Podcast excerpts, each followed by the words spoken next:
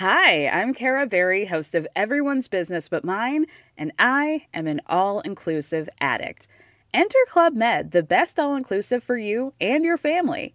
With resorts worldwide, from their family flagship resort, Club Med Punta Cana, to their only mountain resort in Canada, Club Med Quebec, they have everything you need to relax. With their 20 plus sports activities, wellness programs, you can dine on delicious cuisine and make memories with your family. So book your next getaway with Club Med. Visit clubmed.us or call 1 800 Club Med or your travel advisor. On va parler de tout le 3 qui n'est pas le 3 du Summer Game Fest, d'Ubisoft, de, euh, du PC Gaming Show qu'on a tous vu dans son intégralité. Et on va aussi un petit peu parler de la Rogue Ally. C'est tout de suite dans le rendez-vous jeu.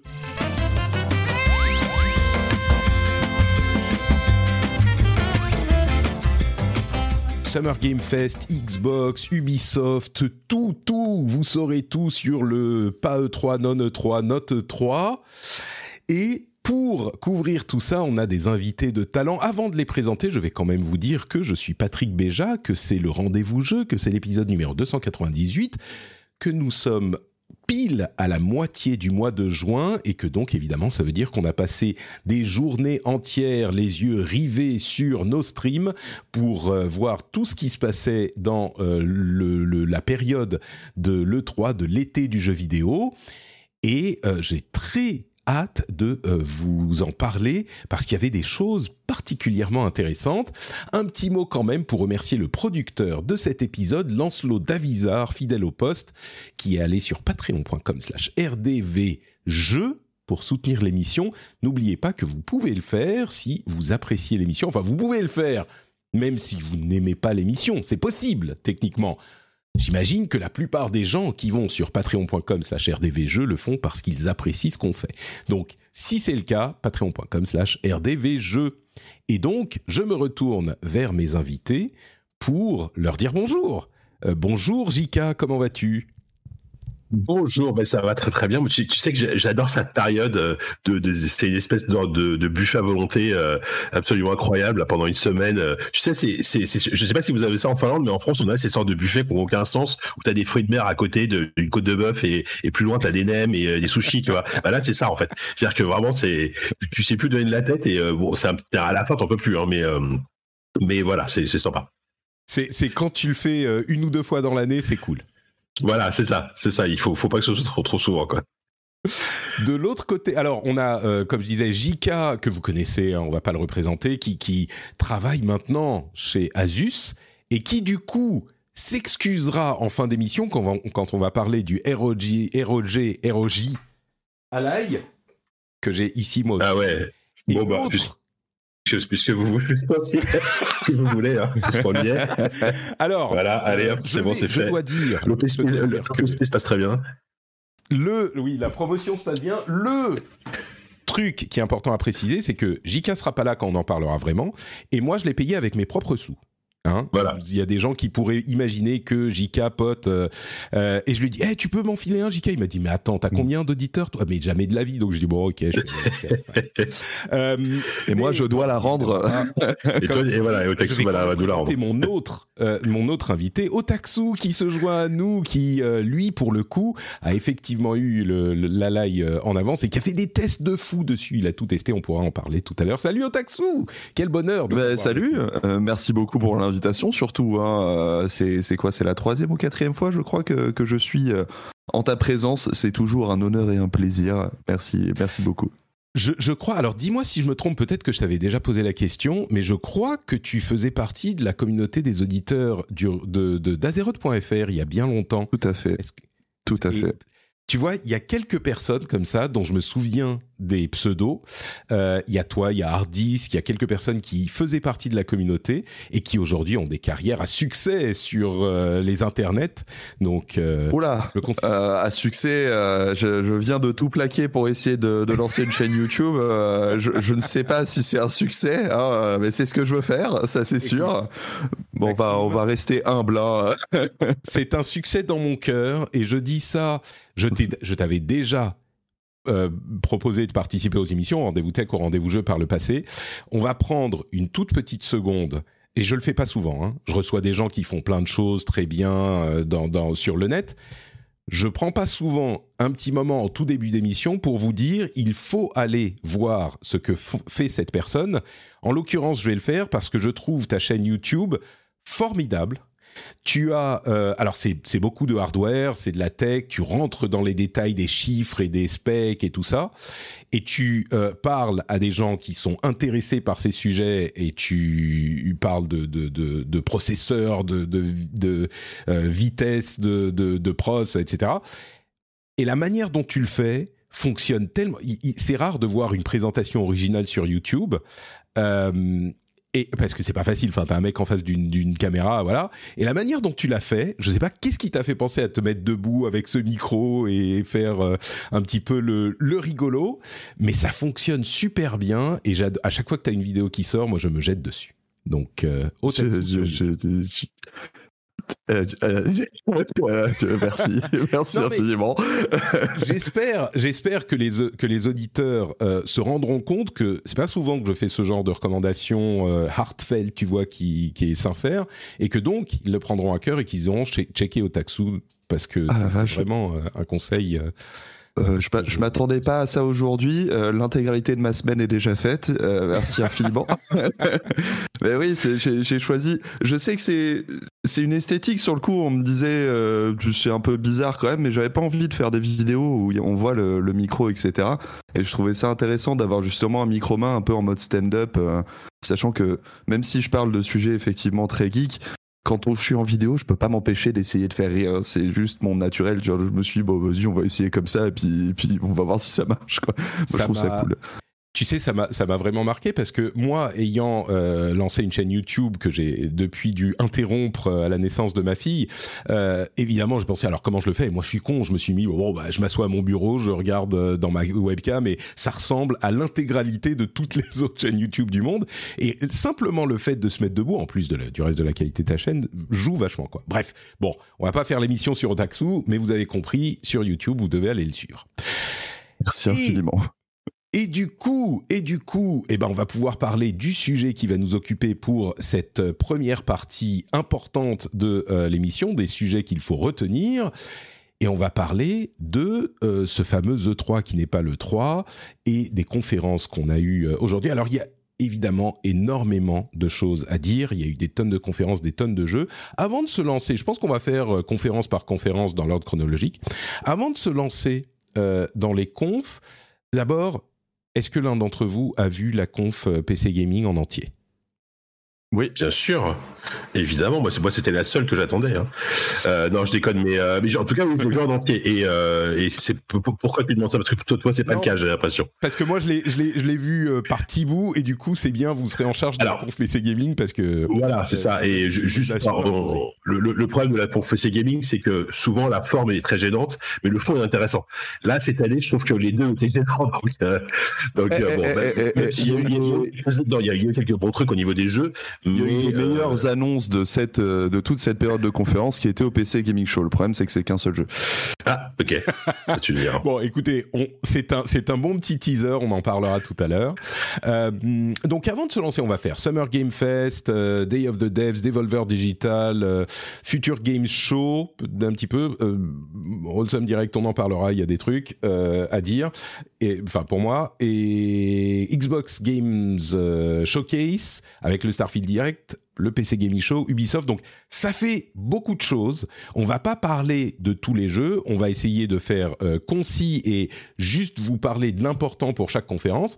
Mais avant ça, je voudrais qu'on euh, donne un petit peu nos impressions générales sur cet ensemble euh, de conférences qui n'était du coup, bon, on en plaisante tout le temps, pas sous la bannière de l'E3, puisque l'E3 n'a pas du tout eu lieu. On se demande vraiment, on va pas refaire le film, hein, mais euh, des problèmes de financement de cet euh, organisme de, qui regroupe les différents intervenants du jeu vidéo, les différentes sociétés euh, et, et, qui pourtant elles ne veulent pas financer ce truc par cette 3 qui coûte trop cher à, une époque où chacun peut faire son, son, son sa conférence en ligne. Bref, n'a pas eu lieu cette année, n'aura possiblement plus jamais lieu, on verra l'année prochaine. Mais du coup, euh, il y a une bannière très vague du Summer Game Fest, qui est en fait juste un label que mettent certains, que mettent pas d'autres. Le Summer Game Fest, c'est la conférence de Jeff Keighley, et lui il fait sa conférence d'ouverture, et puis après, il revendique euh, que les autres conférences ou d'autres conférences font partie du truc. Pratique, c'est juste un logo qui coûte, coûte rien à mettre, et je pense que certains le font pour lui faire plaisir. Mais bon, donc il y avait tout ça. Vos réflexions générales sur l'ensemble du truc, peut-être qu'on va donner la parole à Otaksu, toi qui as tout suivi euh, assidûment euh, en live. Qu'est-ce que tu as pensé de cet ensemble de conférences Réflexions euh, diverses, hein, ça peut partir dans n'importe quel sens? J'ai un énorme biais parce que au cours de cette période a été annoncé le remake d'un jeu que j'attendais depuis 15-20 euh, piges. Mais euh, c'est vrai que dans l'absolu, je m'attendais à beaucoup plus d'une. Euh, alors qu'on est à la généralement à la mi mi vie de, de, la génération actuelle. Je pensais qu'on aurait des annonces du coup un petit peu plus massives, un petit peu plus massues même, puisque là on découvre les jeux Unreal Engine 5, euh, etc. Au final, ça a été euh, une conférence que j'ai trouvé un petit peu oh, un petit peu mi-figue, mi-molette, quoi. Euh, c'était bien, il y avait quelques petits trucs. Après, j'ai apprécié quand même le fait que, généralement, sur cette période-là, il n'y a pas vraiment d'annonce pour moi, pour ainsi dire, avec mes goûts. Là, j'ai trouvé quand même que les annonces étaient très variées, pouvaient attirer beaucoup de, de gens différents. Il y a eu des jeux d'horreur, il y a eu des jeux japonais, des indés, des gros titres, FPS, etc. Donc, j'ai pas un élan de cœur énorme pour ce, pour ce Summer Game Fest 2023, mais je dirais pas que c'était mauvais pour autant. Jika, qu'en as-tu pensé? J'ai globalement le même avis, c'est-à-dire que on a eu des, annonces peut-être plus importantes les, les années précédentes. Euh, Là, tout à l'heure, je faisais une bague sur les, les, les buffets à volonté, mais c'est un peu ça, mais en même temps, euh, du coup, tu as, une, une créativité absolument euh, dingue. C'est-à-dire que effectivement, tu vois tout le, le, le, le champ des possibles qu'il y a aujourd'hui avec le jeu vidéo. Quoi. Ça va effectivement de d'un énorme triple A à des, à des trucs indés ultra ultra chelous. Euh, et, et c'est ça qui est intéressant, c'est que ces conférences, c'est-à-dire que euh, les triple A et les indés ont quasiment la, la, le, même temps de parole en fait dans, dans durant cette période. Donc ça, c'est ça, c'est quand même vachement bien. Euh, après, euh, j'ai quand même un problème globalement sur, sur certains formats.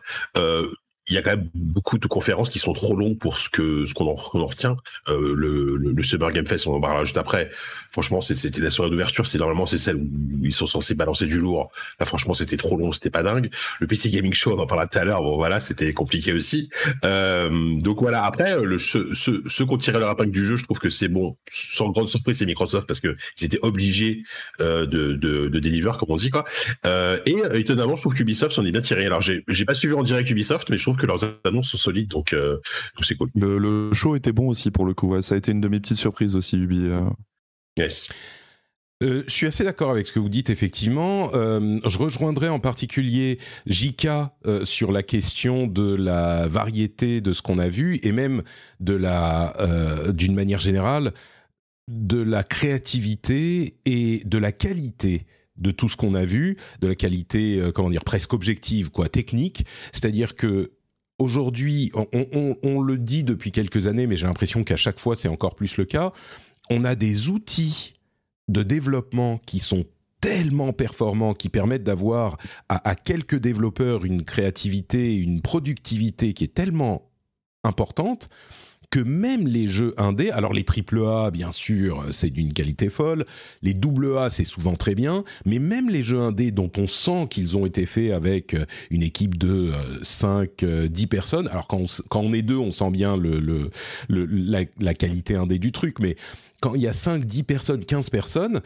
tu as une qualité de production qui est vraiment euh, incroyable quoi. Il y a plus de jeux qui font cheap aujourd'hui. À part encore une fois si on va dans les dans les tréfonds de Itch ou quand on voit des trucs où c'est une petite équipe de deux euh, personnes qui se qui se présentent dans le wholesome direct euh, avec le chat de la de l'appartement qui squatte, tu vois. Là oui, effectivement, tu sens que c'est un petit truc qui a été fait avec peu de moyens.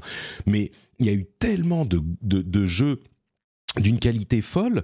Moi, alors oui, au bout d'un moment, au bout de une demi-heure, euh, une heure, deux heures, trois heures, dix heures de stream, le cynisme s'installe et tu dis ah qu'est-ce que ce truc machin. Mais objectivement, si tu regardes la plupart des trailers, je ne peux pas m'empêcher d'être estomaqué par la qualité et l'abondance de ce qu'on a.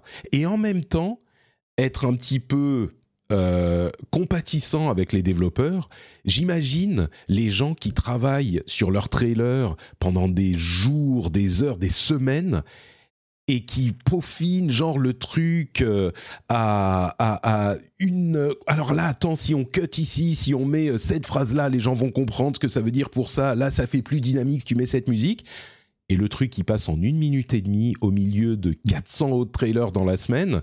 Et il est oublié immédiatement alors que les devs ils sont là devant leur écran se dire ouais c'est notre jeu il est passé au, stream de machin et il y a une telle abondance. Enfin c'est évidemment réjouissant quand on est un joueur mais et, et pour le média je veux dire c'est forcément bien.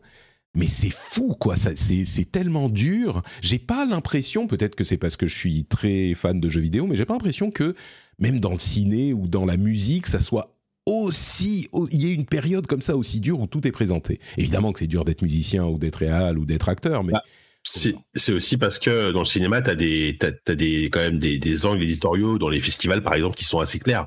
Dire, un, un, festival de, de, de, Gérard Armé, euh, c'est pas la même chose que le festival de Cannes, tu vois. Donc tu, tu, sais pourquoi tu vas. Là, là, en fait, c'est tous les festivals de tous les genres euh, de jeux vidéo qui sont réunis en une semaine. Alors évidemment que le Wholesome Direct, ça c'est éditorialisé, c'est le Wholesome Direct, euh, tout comme le, PC Gaming Show et quoi que d'accord. Mais c'est quand même au milieu de tout le reste. Donc au final, qu'est-ce que tu en retiens? C'est vrai que c'est hyper dur. Moi, moi là, tu, vois, j'ai passé un, un, bon moment à revoir tout, à revoir tes liens, à, mettre de côté ce qui m'a plu ou pas, parce que au final, tu, tu, tu, tu retiens rien, enfin tu retiens des trucs, mais il y a plein de trucs que tu dis ah tiens j'avais oublié ça, ouais ça ça, ça je suis super chaud, alors que tu l'avais tu l'avais déjà oublié une heure après la, diffusion du trailer. Mais après, je pense que ça fait aussi partie un peu du kiff quelque part, c'est que tu te prends une, une masse incroyable et après tu vas aller re picorer le, truc. Donc pour moi, c'est toujours ce, délire avec les conférences, c'est que c'est toujours en deux temps quoi. Tu prends la vague, tu prends le show, et après tu vas aller chercher euh, plus en détail. Euh, oh, qu'est-ce qu'ils ont dit sur le gameplay ici euh, Tu vois, genre oh, je revois le trailer et puis j'analyse un petit peu toutes les images. Il y a, ça aussi, mais c'est vrai que bon par rapport au cinéma ou à toute autre industrie, c'est vraiment une particularité du jeu vidéo quoi. Ouais, on est d'accord. Bon, bah justement, on va revenir un petit peu sur tous ces trucs qu'on s'est pris dans la tête. Je veux juste mentionner une dernière euh, chose. J'ai eu l'impression, euh, c'est peut-être pas le cas, il y a des gens qui font des stats sur ce genre de choses, mais j'ai eu l'impression qu'il y avait plus de protagonistes femmes euh, dans les jeux qu'on a vus que d'habitude, peut-être en, légère augmentation. Peut-être que c'est pas le cas, peut-être que c'est mon impression, mais j'avais sur, il y a plusieurs trucs qui m'ont qui m'ont marqué quoi. Donc bah, statistiquement, il y a plus d'indés quoi. En fait. Ouais, mais même pas que. Typiquement, euh, typiquement Xbox, l'ouverture de leur Xbox, leurs 3-4 premiers gros jeux, c'était que des protagonistes féminins. Et, euh, euh, et, c'est cool, hein. c'est vrai que j'ai vraiment sorti ça aussi. J'ai vraiment, alors effectivement, j'ai pas de stats, ça se trouve on est à 50-50, j'en sais rien, mais j'ai vraiment eu l'impression de plus de voir d'héroïnes, d'héroïnes que d'héros dans ce dans, dans, dans ce PC Gaming Show. Quoi. Bon, bah, on en reparlera justement des, des, héroïnes et des héros. Et commençons avec le Summer Game Fest. Euh, bon, on, l'a dit, hein, euh, c'était la fête de Jeff Keighley euh, qui, se, qui aime bien un petit peu se mettre en avant. c'est de bonne guerre. En même temps, en même temps il a bien géré ses, ses, ses, ses pions pour prendre la place. Et il y avait beaucoup de choses à voir, une grosse ouverture. Il y avait des surprises. Hein, vous savez quoi? Je ne vais pas en parler plus que ça. Je vais vous demander euh, quelles sont les choses que vous retenez de ce Summer Game Fest. Euh, et je vais commencer peut-être. Je peux imaginer ce qu'il va retenir, mais on va commencer par Jika. Dis-nous euh, ce que tu as. Ah, je, suis si prévisible que ça. Je suis si ah, prévisible. non, je oui, bah oui, oui. Je, je vois dire que tu mets, tu mets en tu mets la, ligne 27 en, je sais pas pourquoi si tu me guides ou pas, mais mais euh, mais alors ouais, en fait, euh, c'est cool. du coup, j'ai envie de, de, te contredire. Tu vas te parler de trucs euh, ah, nuls, tu vois, que t'attendais pas du tout. Euh, non, je plaisante, mais effectivement, j'ai pas été. Franchement, cette conférence, elle m'a elle m'a pas emballé du tout. Je suis ressorti là en disant putain, le Summer Game Fest, ça commence bien, parce que j'attendais quand même un gros un gros One More Thing, un truc. On attendait tous un Kojima, bon même si moi pas plus que ça, mais on en a parlé d'ailleurs il y a pas longtemps, Patrick, quand on s'est vu, mais c'était très étonnant que Kojima soit pas là pour euh, ne serait-ce que balancer un deuxième teaser de, Death Stranding 2. Euh, mais c'est pas grave, puisque en matière de numéro 2, moi j'attends bien sûr, je suis extrêmement content de savoir que je vais jouer à Alan Wake 2 euh, à la fin de l'année puisque c'est un jeu que j'attends énormément. Euh, j'aime beaucoup le premier et surtout j'adore ce que ce qu'a fait Remedy récemment. Je suis un gros contrôle, ça a été une, énorme claque et, euh, et ce que je vois dans la me, plaît beaucoup. Euh, ils, ont beaucoup travaillé sur l'ambiance, le côté horrifique est encore plus appuyé. On incarne deux personnages, bah, Alan, Alan et aussi du coup une, une agent du FBI dans, le cadre d'une enquête. Cette espèce de cadre en plus mélange de l'Amérique de Stephen King à côté un peu trop détective, etc. Enfin moi ça me ça me ça me parle énormément. Donc clairement dans Franchement, si tu me donnes, si tu me demandes de retirer un jeu là du, du, du Summer Game Fest, de cette con spécifiquement, je pense que ce serait, ce serait lui quoi. Donc, euh, donc déjà, je suis, je suis plutôt chaud là-dessus. Assez chaud aussi, euh, étonnamment, sur les premières images de gameplay de Space Marine 2, euh, parce que euh, ça a l'air hyper bourrin. Et finalement, ça fait longtemps qu'on n'a pas eu un, un TPS badass, à un peu à la Gears of War de la grande époque, tu vois. et j'ai l'impression que c'est un peu cet esprit-là, le, le, Space Marine 2. Et c'est super beau en plus. Donc, Warhammer, donc je... Ouais, Warhammer, Warhammer 40 000 de Space Marine 2. Euh, sachant que le 1 était pas fou, hein, donc euh, bon, ils ont quand même beaucoup de chemin, euh, ils ont quand même beaucoup de taf, mais je, je suis plutôt, je suis plutôt, euh, j'ai bien aimé ce que j'ai vu. Et puis, euh, et puis voilà, et puis si quand même, euh, très content d'avoir vu du, d'avoir vu du Final Fantasy 17 à la fin, parce que mine de rien, c'est fait partie de ces rares Final Fantasy, le, premier, hein, le, le, FF7 remake que j'ai terminé et que j'ai adoré. Donc j'attends la suite quand même avec beaucoup d'impatience, avec deux disques, attention, j'ai l'impression qu'on est revenu vraiment dans, les années 2000, tu vois, quand, euh, quand t'as acheté ton jeu et qu'il tenait sur, ouais. sur 4 CD-ROM. Euh, donc là, c'est carrément deux Blu-ray. Écoute. impressionné. Ouais. C'est ça. Donc euh, je pense que par, par, contre, en, par contre en démat, t'as intérêt à changer de disque dur hein, parce que tu vas devoir te taper un 200 gigas à mon avis, euh, un, un, 200 gigas d'install sur. Euh, Ouais, c'est surtout euh, pour les cartes graphiques modernes qui n'ont pas beaucoup de VRAM. Euh, S'il y a deux ouais. disques, c'est que Metavis, ils ont mis tout les textures en 4K non compressées euh, en mode genre démerdez-vous avec ça. Ouh, ça, ça, va être, être ouais, ça va être encore me faire taper sur les doigts, moi j'en ai marre. euh, voilà, donc euh, donc c'est le principal. il n'y avait pas de One More Thing, le, le, trailer du Rebirth, c'était quand même d'ailleurs, il y avait un moment Alors, très drôle oui. Euh, dans la conf où il a parlé d'un autre jeu Final Fantasy au milieu de la conf, et puis euh, à la fin de ce trailer-là, il dit, et d'ailleurs à propos de Final Fantasy, et là toute la salle qui fait, oh, genre on va avoir droit à Rebirth, il dit, non, non, non, non, non, non, euh, il y a une promo avec une boîte de tacos euh, si vous. Et donc tout le monde était hyper déçu et finalement il y a quand même eu la, la cacahuète mmh. à la fin, euh, Final Fantasy VII Rebirth. Oui, heureusement, ouais, heureusement parce que bon derrière, euh, voilà quoi. Et, et, et, voilà. Et, et alors j'imagine qu'on va peut-être en parler, mais forcément le trailer de Spider-Man 2 il est satisfaisant. Quoi. On va dire que voilà, je, bah, je, je sais que ça va pas être le. déjà vu, non? C'était celui qu'on avait vu. Il y avait juste la date. Euh, qui, qui... Euh, oui, excuse-moi, c'est vrai. Non, non, je dis des bêtises. Là, c'est la date de sortie qu'on a eu effectivement. Ce qui était étonnant que que qu'ils aient réussi à, à la, enfin que Sony ait, ait, ait, filé ça à, à, à, à Jeff Keighley. Donc oui, date de sortie de Spider-Man 2. Ce qui, ce qui fait quand même un, un, mois d'octobre assez assez vénère hein. quand, quand, tu regardes les sorties en octobre Alan Wake 2 euh, Spider-Man 2 il y a il y a il y a plein plein plein de jeux qui ont l'air assez dingues euh, à ce moment-là non mais alors ça c'est l'autre truc qu'on peut retenir euh, de cette euh, de cette série de conférences le, la, la, fin de l'année, ça s'arrête pas. Il euh, y a Baldur's Gate, euh, Starfield, euh, Spider-Man. Qu'est-ce qu'il y a d'autre? Enfin, les gros gros titres, mais il y en a, il y en a des plus petits aussi. Non, mais c'est n'importe quoi. Il y a Assassin's Creed, il y a Assassin's Creed en septembre. Ouais, Mortal Kombat, Assassin's Creed, Avatar, ça arrive en décembre. Avatar aussi. en décembre. Donc, ouais, et il y a non, mais, 2024, donc. Ouais, non, mais c'est n'importe quoi. En fait, ça ne s'arrête pas. Et même au mois d'août, qui est quand même un mois très calme en général, il y a Baldur's Gate, il y a Blasphemous 2, alors déjà peut-être un peu plus indé, mais moi j'attends beaucoup. Il y a Under the Wave, enfin, il y a, d'ailleurs, Under the Wave, il était, je sais plus s'il était au Summer Game Fest ou pas. Parce que celui-là, je l'ai pas cité. Et. Je crois qu'il était à la Xbox, mais. Je crois que c'était la. Bah alors on en parlera après alors. Enfin moi j'en je, je, parlerai après peut-être à ce moment-là. Under the Waves. Euh, non, c'était le Summer Game Fest. Tu as raison. C'était bien. Ah, tu vois, en fait, the Wave, je, je l'ai retenu et je l'ai retenu parce que j'avais eu la chance d'y jouer euh, à la Gamescom l'année dernière et de rencontrer les, les, devs et ça a l'air trop bien. Franchement, ça a l'air a super. C'est un jeu narratif qui se passe sous l'eau dans une espèce de du chronie. C'est de la science-fiction mais un peu rétro. Euh, L'histoire a l'air super. Tu, tu sens les inspirations de jeux comme Firewatch ou des choses comme ça ou même euh, Subnautica. Alors à moins le côté survie et euh, et ça a l'air top. Enfin vraiment, je, je c'est un jeu que j'attends énormément. Il a marqué beaucoup de monde, ouais. C'est vrai que c'est assez euh, hypnotisant comme. Euh, c'est, enfin, c'est poétique et c'est, ça a l'air très très beau. Ouais.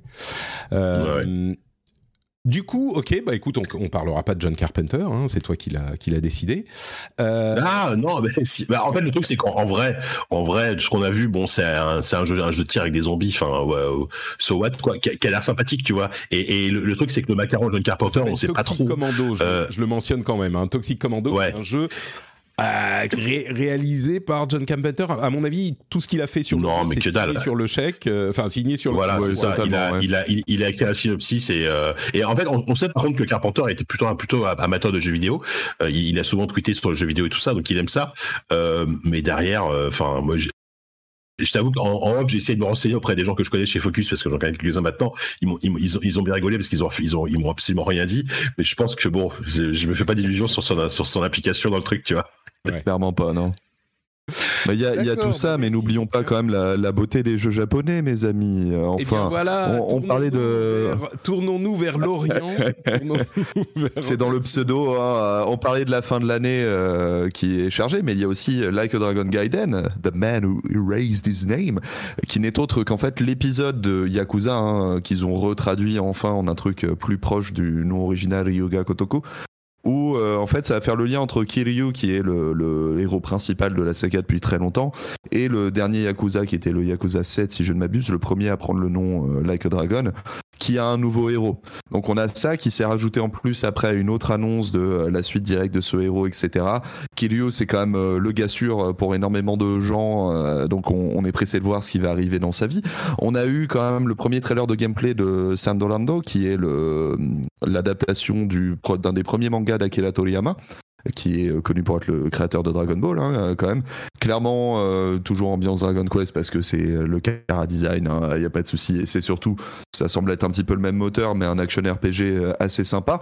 Et, euh, et quand même, on a eu un truc qui me fait un, un peu peur, hélas, euh, Sonic Superstars, euh, qui m'a rappelé les mauvais moments de Sonic en 2D sur Sonic euh, épisode 4, enfin Sonic, oui 4, épisode 1, au moment où Sega a voulu faire des trucs épisodiques avec Sonic. J'ai encore les, les, images gravées sur mes rétines, mais il euh, y a quand même le créateur original qui revient pour, euh, pour créer un nouveau perso parce que évidemment Sonic qualité, manquait ça, de Shitty oui. Friends, euh, c'est ouais. magnifique. Donc ouais, sans ces petits trucs là j'ai un petit peu peur moi j'ai quand même un petit peu mangé euh, ne serait-ce que le il me, il me correspond pas mal ouais. puis bien sûr un Yakuza c'est un Yakuza on sait ce que ça on sait ce que c'est c'est toujours bon euh, bah, je suis content que tu parles de tout ça parce qu'effectivement, alors Sonic, il a l'air, en plus, on peut jouer en coop euh, à plusieurs, à, à quatre, ouais. je crois. Euh, tout à fait. Et il a, il a l'air assez euh, respectueux. Ça a l'air d'être un petit peu euh, inspiré de Mario, euh, comment dire, New Super Mario Bros.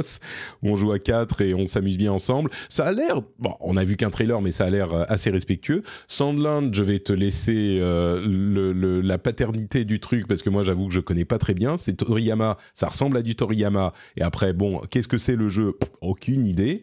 Euh, mais par contre, The Man Who Erased His Name, euh, Like a Dragon Gaiden, effectivement, euh, il y a un enthousiasme sur les Yakuza depuis, allez, le, le, le 6, on va dire, particulièrement en Occident.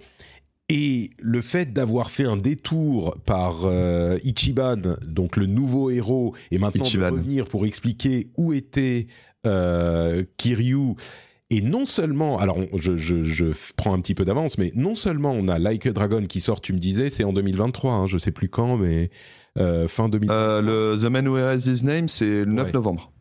Voilà, alors donc ça arrive, c'est un jeu Yakuza le 9 novembre, les fans de Yakuza et d'autres sont toujours heureux de voir ça arriver, qui est au Japon, mais on a ensuite, et on en parlera tout à l'heure, début 2024, on a euh, le nouveau Yakuza qui fait rejoindre les deux personnages, euh, qui arrive début 2024. J'ai dû vérifier 14 fois, je crois que j'ai bien vérifié. C'est genre à quoi 4 mois, ça, ça, mois ça, ça, fait moins de, ouais. moins de 6 mois d'écart entre, entre deux épisodes euh, majeurs, j'ai l'impression, de Yakuza. Canonique, quoi. quoi. C'est, oui, c'est les... Canonique, quoi. Bah, c'est ouais. canonique. Après, euh, faut voir que, euh, justement, The, The Man Who Erased His Name, c'est, il est moins vu comme un, comme un épisode ultra important que comme un point charnière. euh, généralement. Ça avait l'air d'être euh, à la base développé un peu comme un spin-off. Aujourd'hui, ça reprend, euh, ça reprend un statut un petit peu plus, un petit peu plus large. Par contre, je pense que du coup, on va retrouver le gameplay original, mais cette fois-ci, il y aura deux modes de jeu entre le Kiryu qu'on connaît et le mode agent où tu vas devoir contrôler des drones, etc. Ça va être, je pense, très fun. Et tu as l'aventure Ichiban où on se souvient qu'ils ont changé drastiquement le gameplay. Hein. C'est devenu un jeu au tour par tour, façon RPG traditionnel, mais avec beaucoup d'humour. Donc euh, à voir ce que ça va donner de ce côté-là aussi. Est-ce qu'ils vont garder le tour par tour? Est-ce qu'ils l'ont fait que pour un épisode? Les questions sont en suspens. Ouais, on peut imaginer qu'ils garderont le tour par tour, mais du coup, ça fait du Gaiden un épisode euh, important parce que c'est genre dans la tradition des, des cinq ou six premiers, et il est au Japon, et c'est Kiryu, donc on a du mal à le voir comme un petit truc euh, de côté, quoi. Mais bon, on euh, suivra ça avec euh, avec beaucoup de d'enthousiasme. Euh, moi, ce que j'ai noté, bah, vous avez parlé d'à peu près tout. évidemment, alors je le mentionne encore une fois, hein, on peut pas. Parlons de Mortal Kombat, Patrick. Trop de choses. Ah, Mortal Kombat, évidemment. Mortal Kombat, c'est clair que. Oh, mais, mais tu sais, je suis pas super fan de Mortal Kombat en fait. Mais j'avoue ah, que cette présentation m'a convaincu. Non, moi je suis, moi je, suis tourné vers l'Orient, tu vois. Euh, je me tourne vers euh, vers Otaksu.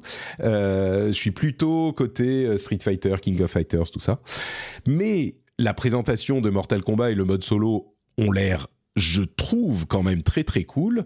Mais il y a aussi cette ouverture de conférence. Je trouve qu'elle a été dynamique cette euh, conférence en ouverture. Il y avait Prince of Persia de Lost Crown qui moi m'a vraiment vraiment plu. Euh, cette euh, relecture de Prince of Persia. Alors on savait que le Prince of Persia remake était en difficulté, il semblait en tout cas, et donc on se disait bon bah on va pas voir du tout de, de, Prince of Persia pendant ces, ces conférences. Et en fait, bah on les a, on, a, on a eu ce Prince of Persia euh, qui est presque un, un Garden, un Gaiden visiblement, euh, qui est Prince of Persia de Lost Crown, qui est une sorte de, on a l'impression un Metroidvania en 3D, mais bien sûr sur un plan 2D, mais avec une qualité de production assez dingue, euh, des explosions partout, des super, des coups spéciaux, tu te balades d'un bout de l'écran à l'autre, euh, ça vraiment moi j'ai trouvé ça cool et en plus le trailer, alors je sais qu'il y a eu une petite euh, polémique avec oui, c'est une sorte de Killmonger, c'est ambiance genre urbain rap alors qu'en Perse ils auraient pu utiliser de la musique perse tout ça. OK, mais il n'empêche que le trailer, moi j'ai trouvé que ça fonctionnait super bien, ça m'a donné la pêche, enfin moi j'ai vraiment apprécié ce, ce lancement quoi. Je, je, voulais, je voulais pas en parler parce que moi je pensais qu'on en parlerait plus dans le Before parce que c'est là qu'on ah, dans le gameplay. Euh, moi, c'est vrai que quand j'ai vu le trailer du Summer Game Fest, euh, j'ai pas été fan de la DA, tu vois, je trouvais ça, je dis ouais, bon, ça me parle pas trop. Et au final, quand j'ai vu le gameplay, je me suis dit ah ouais, ça a l'air quand même hyper nerveux, hyper dynamique. Le côté Metroidvania, c'est vrai que si c'est le cas, parce qu'on c'est pas vraiment sûr et certain, j'ai l'impression, mais ils l'ont confirmé. Euh. Ils l'ont confirmé, d'accord. Euh, tant mieux, hein, parce qu'en plus ça, ça, ça, colle complètement à la DA, je trouve, de Prince of Persia, parce que le premier c'était vraiment un jeu de labyrinthe et d'exploration. Et c'est développé par Ruby Montpellier quand même, donc les, les gens qui sont derrière les Rayman, Rayman Legends, Rayman Origins, qui sont de super jeux de plateforme, hyper dynamiques, euh, rapides et tout. Donc en termes de feeling, etc., je, vraiment, ça, ça sent vraiment très bon, quoi. Donc, euh, donc euh, non, non, super faux sur, sur ce jeu. À défaut d'avoir eu Hollow Knight Silsong, on aura au moins un, Metroidvania qui a l'air sexy, quoi. Voilà, je suis. faire boy, les gens. ouais, ouais, faut, faut qu'on arrête. Faut qu'on arrête de faire ça, d'y croire. Euh, bon, du coup, il y avait ça, effectivement, on, en aura parlé ici. Euh, et, Ubi, ils ont vraiment placé leur bille euh, dans chaque conférence. Il y avait ici au Summer Game Fest, il y avait un truc à, chez Xbox, un gros truc chez Xbox. Enfin, donc ils étaient, ils étaient clairement un petit peu partout.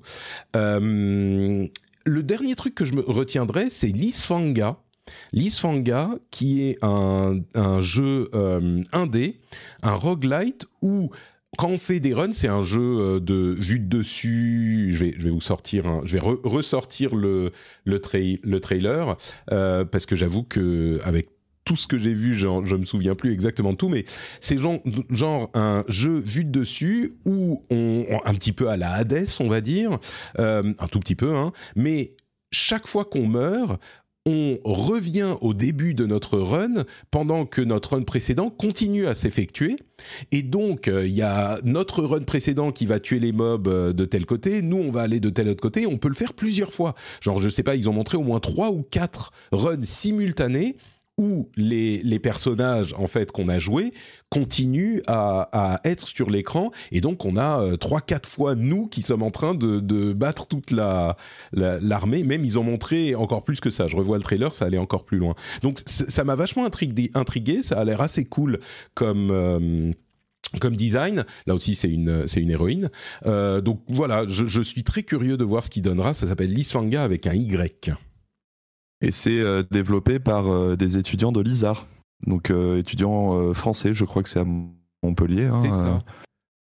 Ils avaient eu, euh, je crois, le, c'était le, le Pégase du meilleur jeu étudiant ou un truc comme ça. Euh, ils avaient eu un prix sur leur. pro- C'était un projet étudiant à la base et ils ont continué à le développer. Et je suis très très curieux de voir ce qu'il donnera. Bon, C'est voilà très beau en tout cas pour une première presse. Ouais. Je trouve aussi, ouais. Et vraiment, ce concept, je suis sûr qu'il y a d'autres euh, développeurs, d'autres jeux qui ont fait, euh, on, on re- repasse sur notre run en rajoutant des, des trucs. Je suis sûr que ça existait, mais euh, mais là, en tout cas, ça a l'air de fonctionner. Bon, ok, voilà pour le euh, Summer Game Fest. Dans la foulée du Summer Game Fest, il y avait le Day of the Devs. Euh, le Day of the Devs qui est donc euh, le pendant vraiment indé de du show de Jeff Keighley. On a, pu reprocher. alors, il y a plusieurs choses qu'on pouvait reprocher à Jeff Keighley. D'une part, il y avait, je crois, aucune femme sur scène, mais genre zéro, pas une seule. Donc ça, c'était une première chose. Et l'autre chose, c'est que il n'y avait euh, pas pas beaucoup de jeux indés. Bah, dans le Summer Game, dans le, le quoi Day of the Devs, euh, ça a vraiment euh, été focalisé sur les jeux indés et il y avait des choses plutôt cool. Euh, tiens, je, tombe en regardant, en re-regardant la vidéo sur Beastie Ball Game, qui est une sorte de Pokémon où au lieu de euh, faire du chasser des Pokémon pour les faire se battre, tu les chasses pour euh, les faire jouer au volleyball ensemble parce qu'ils adorent jouer au volleyball et tu les fais euh, tu les fais évoluer, tu les entraînes, tu développes tes relations avec eux, etc. Et bien sûr, comme dans tous ces trucs de super indé, méga wholesome, tout ça, ils ont des, des présentations chez eux avec leurs animaux de compagnie. Enfin, c'est euh, c'est très dans la formule indé. Donc un des jeux que je retiens, c'est effectivement Beastie Ball, euh, quoi, Beastie Ball, je sais plus, Quest, Beastie Ball, j'ai déjà. Beastie Ball. Tout court. Beastie Ball, tout, tout simplement. Est-ce qu'il y a des choses que vous retenez, vous, de ce euh, Day of the Devs? On va commencer par euh, Maxime pour être plein de variétés. Pour être honnête, j'en ai qu'un seul que je retiens, mais c'est juste parce que je n'ai pas vu. C'est la seule conférence que j'ai loupée. Mais en voyant la liste, je vois un jeu que, que, que j'aime beaucoup. C'est Eternights. Alors Mm. pour le coup, je sais, là encore, c'est très euh, label Otaksu, hein, clairement, parce que c'est un jeu qui euh, mélange un beat'em all avec un dating sim, hein, euh, un jeu de simulation de, de drague hein, fondamentalement. Mais en fait, c'est plus que euh, on a le petit Studio Sai qui est un studio. Alors si je ne m'abuse, c'est un studio coréen. euh, qui démarre ses premiers, euh, qui fait plus ou moins ses, ses premiers pas, mais surtout ce qu'on a vu du gameplay, c'est typiquement un gameplay label Otaksu, hein, c'est euh, l'esquive à la dernière seconde pour, euh, débloquer un espèce de petit ralenti dans le temps, c'est des combos qui euh, envoient en l'air, qui euh, euh, c'est un, un gameplay qui mélange aussi un peu de, de bullet donc euh, plein de, plein de petits euh, trucs de shoot 'em up. Euh, les gens qui ont joué à Nier Automata euh, verront de, de quoi je parle. Et en plus, pour une première production euh, de la sorte, on a aussi quand même des phases animées qui sont, euh, qui sont très jolies. Donc ça a l'air d'être, euh, malgré le fait que ce soit un jeu indé, ça a l'air d'être euh, beaucoup d'inspiration que, que j'aime beaucoup et surtout une qualité de production que j'attendais pas en fait. hein. Donc euh, Eternights, ça va être un, un de ceux que je vais continuer à suivre euh, très proche. Il y a, il y a- il y a un petit fil de personnage, je dans trouve, le- dans le design et tout, hein, j'ai l'impression. Mais totalement, enfin il y a, il y a une... Un petit feeling persona en termes de design, euh, d'ambiance et tout ça. Quoi. Bah, en fait, il y a un ce urbain, côté euh, mi euh, mi persona. Moi, en vrai, quand j'ai vu l'annonce, ça parlera qu'à deux personnes, mais quand j'ai vu l'annonce, j'ai cru que c'était un nouveau Tokyo Xanadu, qui est un- une licence créée par Falcom qui ressemble un peu, on va dire, dans l'esprit à un persona où on incarne des lycéens, etc. Mais il y a, euh, ouais, il y a ce côté, euh, ce côté, euh, comment dire. Le, post-apo avec de la jeunesse, quoi, mmh. fondamentalement. Le post-apo fun, quoi.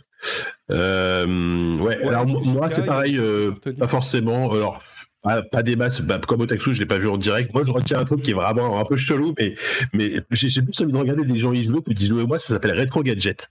Euh, c'est un jeu de, c'est un jeu où tu dois construire des objets des années 80 euh, et tu dois les réparer. Et genre, t'es es, sur ta petite table euh, dans l'atelier, tu, tu sors ton petit, euh, tu sors ton tournevis, tu sors ton fer à souder, etc. Et tu répares des trucs. Il y a, il y a plein de schémas. En fait, ça a l'air, ça a beaucoup trop compliqué pour moi, je pense. Je pense que tu sais, c'est, c'est, il, il le dit, il s'inspire des jeux de des jeux de ah j'ai oublié le nom. Euh, bah, les Factory les trucs comme ça non? Ouais tous ces trucs-là, euh, machin IO, enfin des, des, des, trucs assez complexes.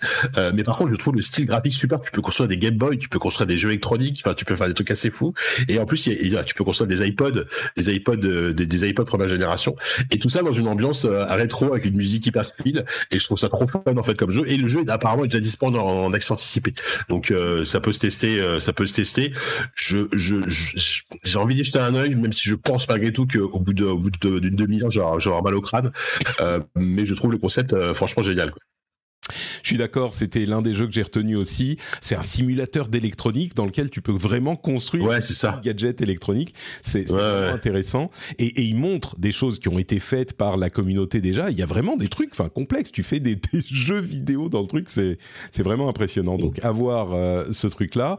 Euh, moi, un truc que je retiendrai, il y en a quelques-uns, mais le truc dont je parlerai, c'est euh, Viewfinder. Et Viewfinder, c'est le genre de jeu qui euh, te casse la tête en, dans, ses possibilités en fait.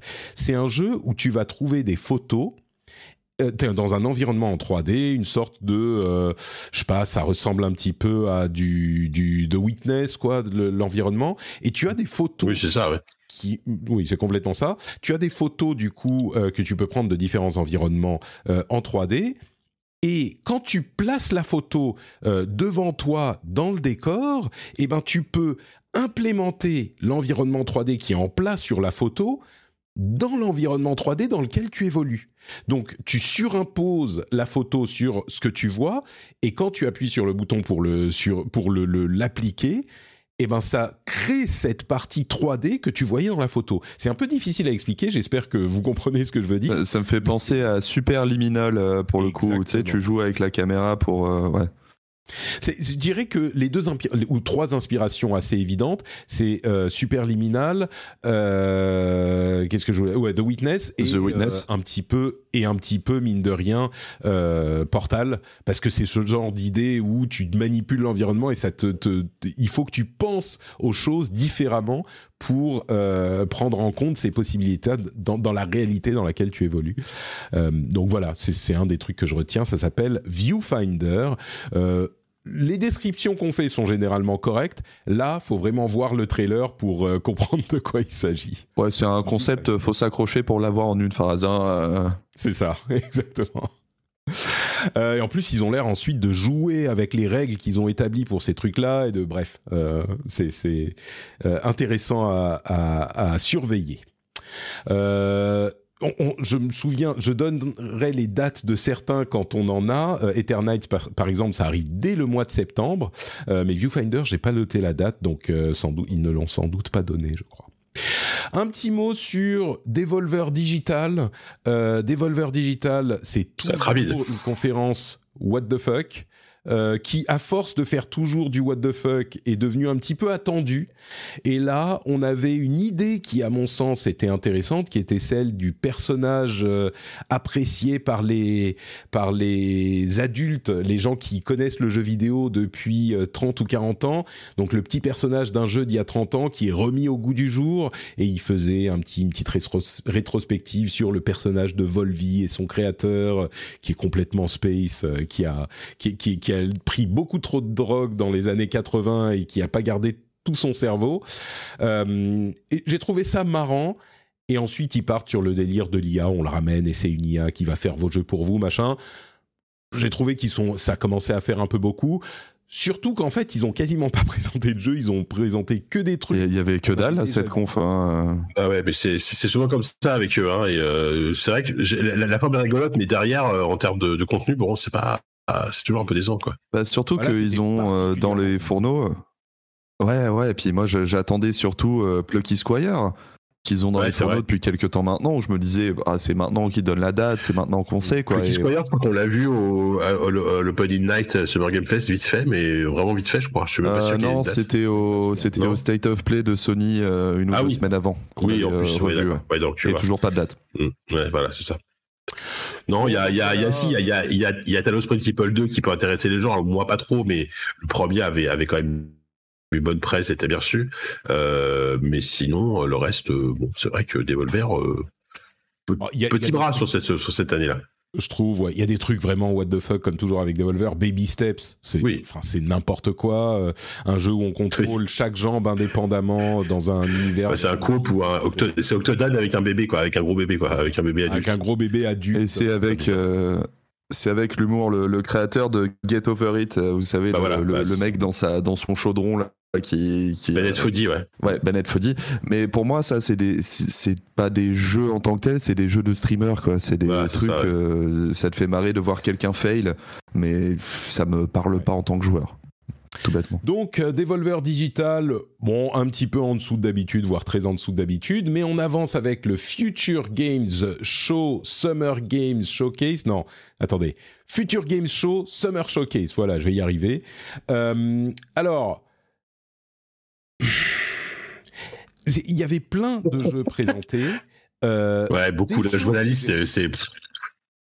J'ai fait, j'ai fait en fait, moi souvent quand c'est des, des, des shows que je regarde comme ça, je prends les notes en direct pendant que je regarde et je note chaque jeu avec les détails que je retiens. Là, il y a, je sais pas, peut-être 40 euh, jeux qui ont été présentés. Euh, il y en a que je retiens quand même. Est-ce qu'il y en a qui vous ont marqué, vous, dans tout ça ou pas Ah ouais, retourne vers carrément. Non, mais en, vrai, il y en a plein. Mais euh, moi, je retiens, on, l'avait déjà vu l'année dernière, mais là, on, l'a revu. Moi, du coup, il me fait toujours autant envie. C'est Pacific Drive, euh, qui est un jeu de où on conduit une voiture dans une sorte de monde d'États-Unis ou qui, est enclin à plein de phénomènes météorologiques chelous. Donc, c'est un jeu de survie. On va être dans une voiture. Euh, ça, enfin, le, show, l'ambiance, elle a l'air top et la promesse, elle a, l'air très sympa. The Last Face me, me plaît bien parce que c'est un, Castlevania-like. tu l'as dit, Dark God Bloodborne, comme, comme tu dis dans le, dans le conducteur. Euh, que auquel je jouerais très certainement. Euh, mais sinon, euh, et j'ai essayé la. Alors le truc c'est que comme, comme euh, je trouve que c'est aussi l'année où on a plein de jeux d'horreur dans des maisons, dans, des maisons avec des, de la vue subjective et, et une ambiance absolument insoutenable, dont Luto voilà, mais là cette année, je sais pas, je sais pas si c'est une, qu'une impression, mais j'ai l'impression qu'il y en a eu encore plus. Donc tu sens que Pity vraiment a fait des, a fait, fait, continuer à faire des enfants. Euh, donc Madison en VR, autant te dire que Madison en VR, même moi, j'y touche pas, euh, parce que le 1 déjà, enfin le 1, la version de base, c'était terrifiant.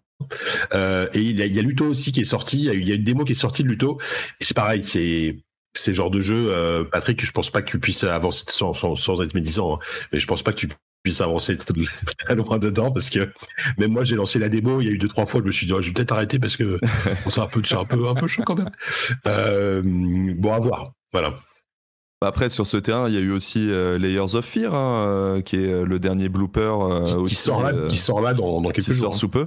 Moi, après, j'avoue que je, je m'attendais à que le date de la Future Game Show. C'est généralement le show où moi je m'endors.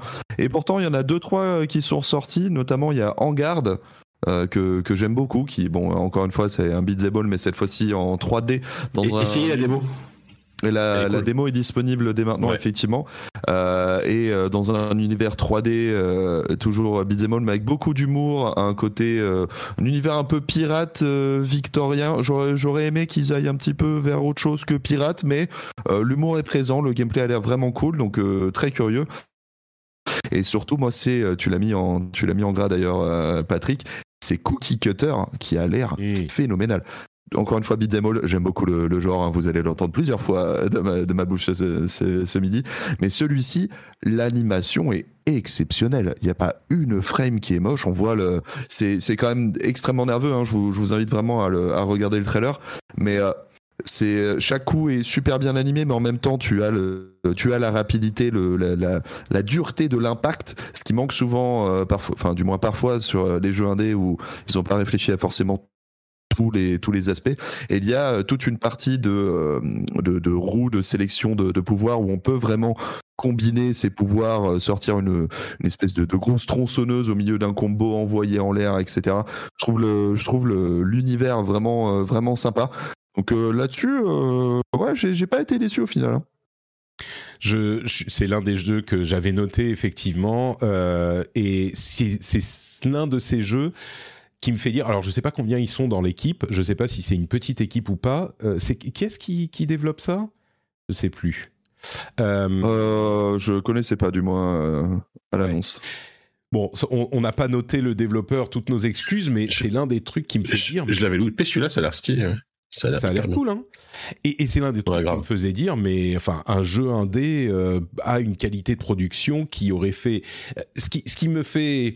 Euh, ce qui me surprend, c'est que c'est pas genre ah un jeu indé, les gens il y a 30 ans ils auraient halluciné ou même il y a, il y a 20 ans. Les développeurs d'il y a 10 ans, je pense, tu leur dis ouais dans 10 ans tu pourras faire ça avec une petite équipe parce que nos outils de prod seront tellement développés il, t'aurait pas cru quoi. C'est incroyable, d'une qualité complètement folle. Et c'est aussi une, une héroïne euh, dans ce jeu.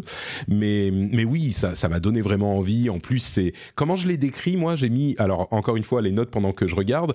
J'ai mis side-scrolling action, hardcore metal, badass Android girl. Alors ça, si ça vous le vend pas, je sais pas ce qu'il faut. Ce c'est littéralement tout le trailer. Donc il euh, n'y a, pas meilleure description. Je pensais que c'était le titre complet du jeu et je suis déçu. ça pourrait ça pourrait. Euh, donc il y a ça. Moi, il y a un autre truc que j'ai que j'ai noté et je suis surpris que vous en ayez pas parlé. C'est Headbangers. Est-ce que vous vous souvenez de Headbangers de ce trailer? Ah ben totalement. Je, dirais juste une chose. Sur Headbangers, je te, je te laisserai en, parler Patrick, mais s'ils n'ont pas embauché Keke Flipnote pour faire ce, ce, truc, alors que c'est lui qui a fait en sorte que les pigeons qui headbang ce soit à la mode, je, je serais très déçu de Team 17. Eh bien, écoute, il faudra leur poser la question. C'est effectivement, comme tu le dis, des pigeons très stylisés qui euh, headbang et qui ont des costumes un petit peu à la euh, merde. Comment il s'appelle ce jeu? Euh, où on est les, on a les bah, à la costumes.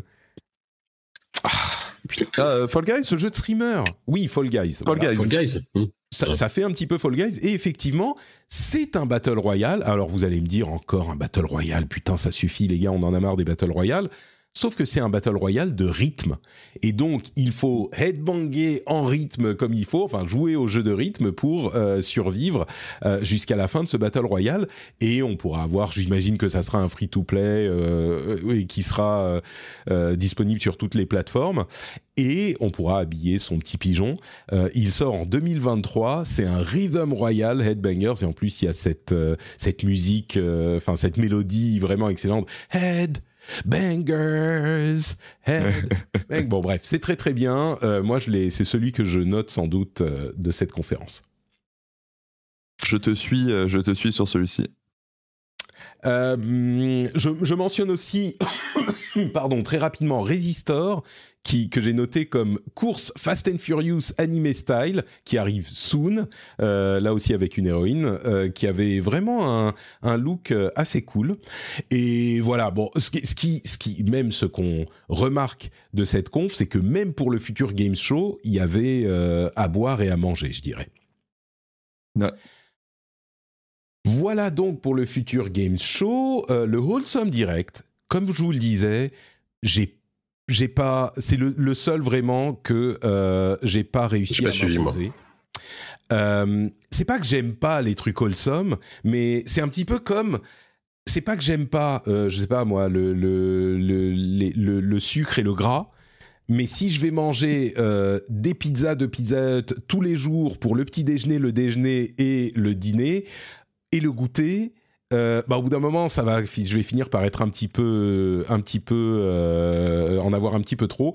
Et le, le wholesome direct, au milieu de toutes les confs, euh, les, les, les, devs gentils qui parlent avec leur accent et qui montent leur chat et leur chien et qui vous sont deux dans leur salon, c'est bien quand c'est distillé ici et là, mais une heure complète, j'en pouvais plus quoi. Enfin, j'en pouvais plus je, j'applaudis l'Awesome Direct comme tous les ans, mais cette année, j'ai pas réussi à, le regarder. Je suis sûr qu'il y avait plein de trucs cool.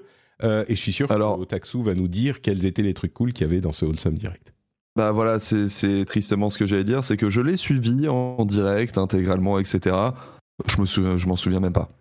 C'est, Ah il y avait, il y avait pas de gros bangers dessus, il y avait pas de, de choses vraiment étonnantes. Euh, Comme, comme tu l'as dit, c'est, c'est peut-être un peu, euh, un, peu bête euh, de- à, à- à exprimer, mais le Wholesome Direct de cette année était vraiment le cliché de ce que t'attends de du Wholesome Direct, quoi. C'était, je me souviens de 14 000 jeux avec des chats, euh, des, des 4 cafés euh, partout, etc. Mais je me souviens pas de- du- d'un vrai gros truc où j'étais à oh celui-ci. Donc euh, ouais, c'est Wholesome Direct, ouais. Bon, c'est malheureux parce que ça part vraiment d'un bon sentiment et j'applaudis les organisateurs de le faire. Euh, mais bon, d'ailleurs, euh, de, de toutes les conférences, il a 63 000 vues après 4 jours. Euh, J'ai l'impression qu'il y avait beaucoup de gens qui étaient un petit peu dans notre situation. D'autant plus, j'ajouterais que des jeux indés un petit peu... Oh, j'allais dire un petit peu feel good, il y en a eu ailleurs. Mais feel good, je suis même pas sûr. Mais tu vois, je, je vais au hasard Non, mais- dans la conférence. Il y a Garden Buddies, c'est des petits, euh, des, des gentils petits fruits et légumes euh, que tu peux euh, quoi cultiver dans ton dans ton jardin et qui te sourient avec des gros yeux. Je sais pas pourquoi cette année en particulier. Peut-être que je suis trop, je sais pas. Ça me parle pas. Mais il y a eu beaucoup en fait de, on sent le post Stardew Valley, je trouve, dans, dans Ouais, ce genre ça de délire en fait. C'est qu'il y a eu cette année dans tous les jeux indés, j'ai l'impression d'avoir vu 75% de jeux de gestion euh, mignons, quoi, tu vois. Hmm. Alors que Wholesome Direct, si je, si je le suis, alors il me semble que c'était justement dans un Wholesome qu'on l'avait découvert, c'est aussi parce qu'il y avait des trucs comme Skatebird, où tu, c'était Mm. un jeu de skate, mais avec des, avec des oiseaux mignons. C'était super cool, tu vois. Là, j'ai eu l'impression juste de- d'être devant des annonces relativement clichés. Ça veut pas dire que c'est des mauvais jeux au, bout, mais c'est juste que, ouais, à retenir, j'ai pas eu de surprise, quoi. Bon, bah écoutez, euh, sommes-nous dans le post-wholesome world où le wholesome a conquis l'ensemble du monde et donc on n'a plus besoin de faire euh, des wholesome direct ou est-ce qu'il reviendra avec force l'année prochaine? Nous vous le dirons l'année prochaine. On arrive vraiment au gros morceau, euh, le Xbox Showcase et le Starfield Direct. Euh, je dis un mot pour euh, féliciter les organisateurs du Summerfest. Alors attention, hein, c'est pas le Summer Games Fest. Le Summer Fest, c'est un événement qu'organise Xbox Squad, une communauté de grands fans de Xbox qui sont très sympathiques et qui ont organisé donc cette présentation du Xbox Games Showcase en direct à Paris, dans un grand cinéma, avec toute la communauté des fans auxquels je suis allé. J'ai payé ma place, hein, comme, pour tous ces trucs-là. Euh, et, je suis allé, c'était organisé par euh, euh, Xbox Squad et Bethesda. Donc évidemment, ils ont beaucoup mis en avant Starfield, etc., etc. Mais c'était vraiment sympa d'être dans une salle de ciné. Et il y a eu aussi, vous vous souvenez, comme il y a deux ans ou oui, il y a deux ans, je crois, un petit message de Phil Spencer qui disait oh merci d'organiser ce truc, c'était mignon, c'était euh, évidemment marketing mais sympathique et un peu wholesome. Et vraiment, c'était un groupe de gens qui étaient ensemble pour euh, célébrer le truc, qui sont fans de Xbox. C'est marrant, il y a des, il y a pas une euh, un groupe comme ça de, de communautaires de fans qui fait la même chose pour Nintendo ou PlayStation. Peut-être qu'ils ont moins besoin ces gens-là pour pour se, se voir exister. Mais mais c'était vraiment super sympa. Donc un grand merci à eux d'avoir organisé le truc. C'était cool de pouvoir faire ça ensemble. Et du coup, bah, je sais pas si on peut intégrer euh, Starfield dans ce qu'on retient, même s'ils ont eu la présentation de 45 minutes, ou vous savez quoi, on va en, en reparler dans une minute de Starfield, parce que c'est tellement gros leur présentation qu'on va, on va devoir, euh, oh, ça sera plus simple si on en parle indépendamment. Mais donc, à part Starfield, qu'est-ce que vous avez retenu? On revient vers JK de ce Xbox Games Showcase. Euh, plein de choses, franchement, c'était une conférence euh, hyper riche. Alors, plein de choses avec toutefois quand même euh, une certaine, euh, comment dire, une certaine déception sur, encore une fois, on a plein de trucs qu'on a trop bien, mais on a très très peu de dates de, sortie ou même de fenêtres de sortie. Alors, vaguement, on sait enfin que typiquement Hellblade 2 sortira l'année prochaine quand même, mais on n'a aucune précision. On ne sait pas si c'est premier trimestre, etc. En soi, euh, un, jeu, un jeu. Enfin, ils l'ont dit. Maintenant, une, production comme ça, c'est des années, etc. Et, c'est vrai que mieux, mieux vaut ne pas annoncer date de sortie si c'est pour décaler le jeu. Mais je trouve que là, quand même, on, a beaucoup parlé ces derniers temps des difficultés de Microsoft à, à, à, à gérer ses projets de A à Z. Euh, aller mener à bien. Il y a, il eu le cas, il y a eu évidemment Redfall, etc. là, là, franchement, ils ont montré beaucoup de trucs solides. Pas tant de gameplay que ça. Alors des cinématiques avec le moteur du jeu, oui, ok. Hellblade, c'est magnifique. Euh, Fable, le, le, trailer a priori fait avec le moteur du jeu est hyper impressionnant. Euh, mais au final, bon, il y a, quand même beaucoup de choses. À part où tu sais que tu vas jouer à Starfield à la rentrée et que tu vas jouer à Sea of Thieves. Euh, enfin, en tout cas, moi, je jouerai à Sea of Thieves Monkey Island en juillet. Tu vois, Obsidian, pareil. Avod, Avod, il a été annoncé il y a des années. là, on a enfin du gameplay et on sait que ça sort l'année prochaine. Mais on n'a pas beaucoup plus d'infos, tu vois. Donc, je trouve que quand même, malgré tout, ils, auraient pu délivrer un peu plus là-dessus, mais effectivement, Sinon, très très, très content d'avoir vu enfin Fable. Alors avec en plus un trailer qui va, euh, je trouve qu'il est vraiment dans le ton. Moi j'aime moi j'aime bien Fable. Hein. C'est une série que j'apprécie vraiment. Et le, le, fait d'avoir embauché euh, Richard, j'ai oublié, j'ai toujours son nom de famille, Richard oh, Ayo. Voilà, c'est ça, le, donc l'acteur britannique qu'on a vu notamment dans The Attic Road. Je trouve que ça colle parfaitement à l'esprit du jeu, le, côté bon britannique. Le trailer est super. Euh, je suis, je suis vraiment les, les RPG auxquels j'ai envie de plus jouer là, dans, dans l'année qui vient, on va dire, si, si ça sort les 12 mois à venir, c'est clairement celui-là. Donc, euh, très très chaud là-dessus. Euh, bon, évidemment, bah, évidemment, Sea of Thieves Monkey Island, euh, très très chaud aussi, sans surprise. Euh... pourquoi celui-là euh, bah non, mais avec, Sylvain, enfin, je, je, je, sais que Sylvain et moi, on était, euh, enfin, on n'était pas ensemble pendant le live, mais moi, je, moi, je regardais, je regardais le live de, bah, de Goto, Sylvain et tout ça de pour pour lui pour, pour la, la, conférence Xbox et, et, et j'ai senti une connexion à, à, distance avec Sylvain, tu vois, à ce moment-là. Et et pour le coup, et en plus, c'est un match qui est évident. On se demande pourquoi ça n'a pas été fait avant, sachant que il y a un an ou deux, je sais plus, ils avaient déjà sorti une, extension avec une sorte de Easter egg euh, Monkey Island où tu t'arrivais dans un endroit et il y avait un truc qui, parlait de Guybrush Threepwood, etc. Donc il, il, il, commençait à faire le lien entre si, le, monde de Sea of Thieves et celui de Monkey Island. Là, ils vont à fond dedans et, euh, et donc en fait, ça va être une fable. Donc des les fables, c'est des sortes de quêtes euh, chez chez chez Sea of Thieves qui sera en plusieurs parties. Je sais plus, c'est trois ou quatre parties. Et la première partie sort au mois de juillet. Donc euh, je suis trop content parce que voilà. Et même si Ron n'est pas impliqué. Il y a, une, sorte de mini polémique par rapport à ça. Donc, Ron Gilbert, le, créateur originel du jeu, a, commencé à tweeter, enfin à tweeter, à, faire des messages sur Mastodon parce qu'il est plus sur Twitter en disant euh, non, non, j'étais pas au courant, ils ont fait ça dans mon dos, etc., etc. Après, il y a eu un rétro-pédalage un peu chelou. Il, il a dit ils m'ont prévenu dans les moments, donc euh, évidemment, je, je, du coup, je suis pas impliqué, mais je leur souhaite tout le meilleur, etc. Blablabla. Bla, bla, bla, mm. Bon, bref, voilà. C'est fait taper sur les doigts, quoi. Voilà, en disant bon, bah c'est vrai que c'est vrai que c'est c'est ce qu'on va dire, mais la, la licence ne m'appartient pas, donc euh, effectivement, euh, Disney peut faire ce qu'il veut, ce qu'il veut, ce qu'il veut avec Monkey Island, donc voilà. Quoi.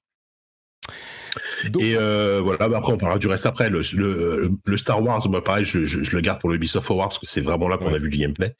Euh, mais voilà. C'était euh, la méthode euh, Ubisoft. Ils ont effectivement mis un truc euh, fort dans le Summer Game Fest. Ça fait pub. venez voir chez nous ensuite. Et puis dans la conférence Xbox, c'était assez malin de leur part parce qu'on a parlé du coup de mmh. Ubisoft à tous les, mom à, à tous les moments de cette de cette conf. Et pas pour dire ah mais regardez il y a eu des problèmes de harcèlement, il y a eu des problèmes de toxicité. Non, non on a parlé des jeux, donc il devait être il devait être content à ce niveau-là. Euh, est-ce que tu as retenu des choses, toi, Otaksu, de cette conférence Xbox? Euh, Patrick, je, je, suis navré, je suis obligé d'être honnête avec toi, je suis incroyablement déçu puisque dans ce listing, il n'y a pas la plus grande annonce de ce Xbox euh, Games Showcase. Hein, euh. Alors oui, encore une fois, c'est un passage très otaku et je sens que je vais vous perdre, mais en à peu près une demi-seconde. Mais euh, il y a eu quatre annonces hein, quand même. On... Je sais parlé. non, évidemment. évidemment Celle-là, on n'a même pas besoin. Tu vois, le, le, le grand... Voilà. Le grand oui, je sais ce que tu vas dire. Tu vas parler d'un truc impossible à prononcer et d'autres jeux affiliés. Tout à fait, effectivement, parce qu'on a eu euh, évidemment l'annonce du remake de Persona 3, Persona 3 Reload, qui est euh, mon jeu de mon jeu de la vie, mon jeu du cœur, euh, qui était sorti à l'origine sur PS2. Hein. Ah bah je c'est le moment où vous n'avez jamais entendu ma voix être aussi aiguë de ma vie. euh, C'est-à-dire, où j'ai failli pleurer. Euh, alors vraiment, euh, vraiment, je suis très heureux que les gens puissent découvrir ce, cet épisode-là, qui pour moi est le meilleur épisode de la série parce que justement, il a un univers beaucoup plus dark, euh, des, des, des, personnages très forts, mais euh, le, le, gameplay un peu vieilli donc c'est vraiment le, bon moment de, le faire revenir sur scène. Euh, maintenant, on a appris euh, après le après l'annonce, bah déjà qu'il sortait aussi sur toutes les plateformes, hein, PS4, PS5, euh, prévu demi, début 2024, mais il sera dans le Game Pass, donc ça c'est ça c'est vraiment bonus. Vous n'avez plus aucune excuse pour ne pas jouer à Persona, mais surtout qu'il n'aurait pas le contenu bonus qu'il y avait eu dans un épisode qui s'appelait Persona 3 FES qui te permettait d'aller un petit peu au-delà de l'histoire originale. Maintenant, ça me fait un peu rire parce que tout le monde euh, un peu en mode euh, pourquoi il n'y a pas le contenu, c'est pas l'édition euh, ultime, etc. Du même temps, pour avoir connu le jeu à sa sortie et FES, etc. La moitié de la communauté à l'époque disait déjà que le contenu d'FES était pourri, il valait mieux pas le faire. Donc Est-ce que c'est un mal qu'on ne l'ait pas? Je ne sais pas. Il y a eu Persona 5 Tactica. bon, pour le coup, un jeu, euh, un jeu tactical RPG dans l'univers de Persona 5, il n'y a pas forcément plus à dire, mais euh, évidemment je suis chaud, je suis un client pour ne pas dire un pigeon. Et il n'a eu euh, on a eu Métaphore, où là, Métaphore, c'est quand même. Je sais que beaucoup de gens l'ont oublié, voire ne, connaissaient pas son existence, mais ah, en fait, il faut voir que Métaphore, c'est voilà, c'est voilà. J'avais dit que vous j'allais vous perdre, mais c'est important. Euh, faut voir que après avoir fait Persona 3, 4 et 5, le directeur du jeu, donc juste les trois meilleurs épisodes de la série, hein, le directeur du jeu a fait bon, euh, un peu marre. Je vais aller, euh, je prends un bout de mon équipe, euh, les, stars, et on va aller créer un autre jeu. Et ce qu'on va faire, c'est qu'on va prendre l'Heroic Fantasy, on va la renverser sur elle-même, on va faire des trucs de gueudin. On s'était promis jusque-là qu'on ferait pas d'Heroic Fantasy. Maintenant, justement, on se dit, vu que tout le monde fait de l'heroic fantasy, on va la faire en 100 fois mieux. Et c'est métaphore euh, que, dont on a vu quelques images euh, qui est, qui est sortie, avec euh, évidemment les musiques de, de Shoji Meguro qu'on adore, avec une DA incroyable. On ne sait pas grand chose de ce, de ce titre-là encore, mais clairement on va rester dans la tradition, dans la tradition d'un tour par tour. C'est surtout sur le, sur le comment sur l'histoire qu'on risque d'avoir une grosse surprise parce que Évidemment, j'ai traîné euh, chez les fans, etc., qui ont réussi à déchiffrer l'écriture runique, trouver d'autres euh, d'autres indices, etc. Et de toute évidence, euh, dans cet univers, en fait, notre monde à nous est l'utopie qu'imagine un auteur dans un univers d'heroic fantasy avec potentiellement des liens derrière, etc. C'est toute la tradition de, de toutes ces série, c'est d'être très, euh, très dans le mindfuck euh, le plus absolu. À la fin, tu te rends compte qu'il y avait des DS qui manipulaient des gens. Euh, voilà, j'aime beaucoup. C'est très japonais. que là, l'idée, c'est que ça ressemble un petit peu à Persona quand même. Hein. C'est pas étonnant parce qu'il y a des. Oui, totalement. c'est la même équipe. Mais en fait, l'idée, c'est que au lieu d'avoir notre monde et un monde différent dans lequel on s'échappe, le monde des shadows, etc., dans, dans les Persona, bah en fait le monde de base, c'est un monde de fantasy, et le monde dans lequel il s'échappe, c'est notre monde à nous. Hein, c'est ça, si, voilà. on comprend bien. exactement, tu l'as dit 100 fois mieux que moi, merci beaucoup. mais oui, ce serait le, ce serait le petit twist euh, scénaristique, mais c'est vrai que moi en fait ce que je retiens surtout de, de ça, euh, même si évidemment il y a aussi Like a Dragon Infinite Wealth euh, dont, dont, je te laisserai parler, mais c'est que on avait eu des rumeurs pendant très longtemps que Microsoft s'apprêtait à racheter Sega. Au final, évidemment, ça ne s'est pas fait. Mais de toute évidence, il y a quand même un gros rapprochement entre, entre Sega et Microsoft qui se fait. C'est pas la première fois. Hein. Rappelez-vous de la Dreamcast à l'époque, euh, pour euh, les vieux de la vieille, hein, désormais. Mais euh, il y a, même s'ils ne réussissent pas au Japon forcément à faire de, de grandes choses, on voit qu'ils n'ont pas abandonné. Moi, ça me rassure. Ça me rassure un petit peu là-dessus. Et c'est quand même un gros truc que d'avoir un Persona qui est une licence historiquement de Sony être annoncé chez Xbox et être dans le Game Pass, c'est pas un petit truc. Hein. Ouais, on est d'accord. Euh, je pense que c'est ils ont été faire le tour de tous les développeurs japonais. Ils se sont dit parce qu'ils ont besoin de développeurs japonais et ils ont dit bon alors lequel avec lequel ça pourrait marcher? Et Sega Atlus qui est beaucoup moins petit qu'on ne le pense euh, parfois. Et eh ben ils ont dit euh, ok banco et justement on a Persona, on a aussi euh, Yakuza, qui est très proche de Xbox, dont les jeux sont inclus dans le Game Pass, euh, en, parallèle des Yakuza. Donc oui, oui, il y a quelque chose qui se passe entre les deux et c'est très bien. Et justement, on peut parler de euh, Like a Dragon Infinite Wealth, on l'a évoqué tout à l'heure, mais c'est un jeu... Oui, entre parenthèses, moi je suis je sais pas si, si Rifantasio, machin, ça me parle, alors que je suis assez client des, des euh, Persona. Mais bon, bref, euh, je veux pas mm. me, me, faire euh, attraper la prochaine fois qu'on se croisera, qu'on se croisera par Otaksu, donc je vais arrêter de parler là.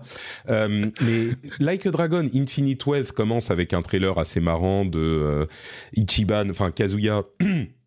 C'est Kazuya son prénom, non? Je sais plus.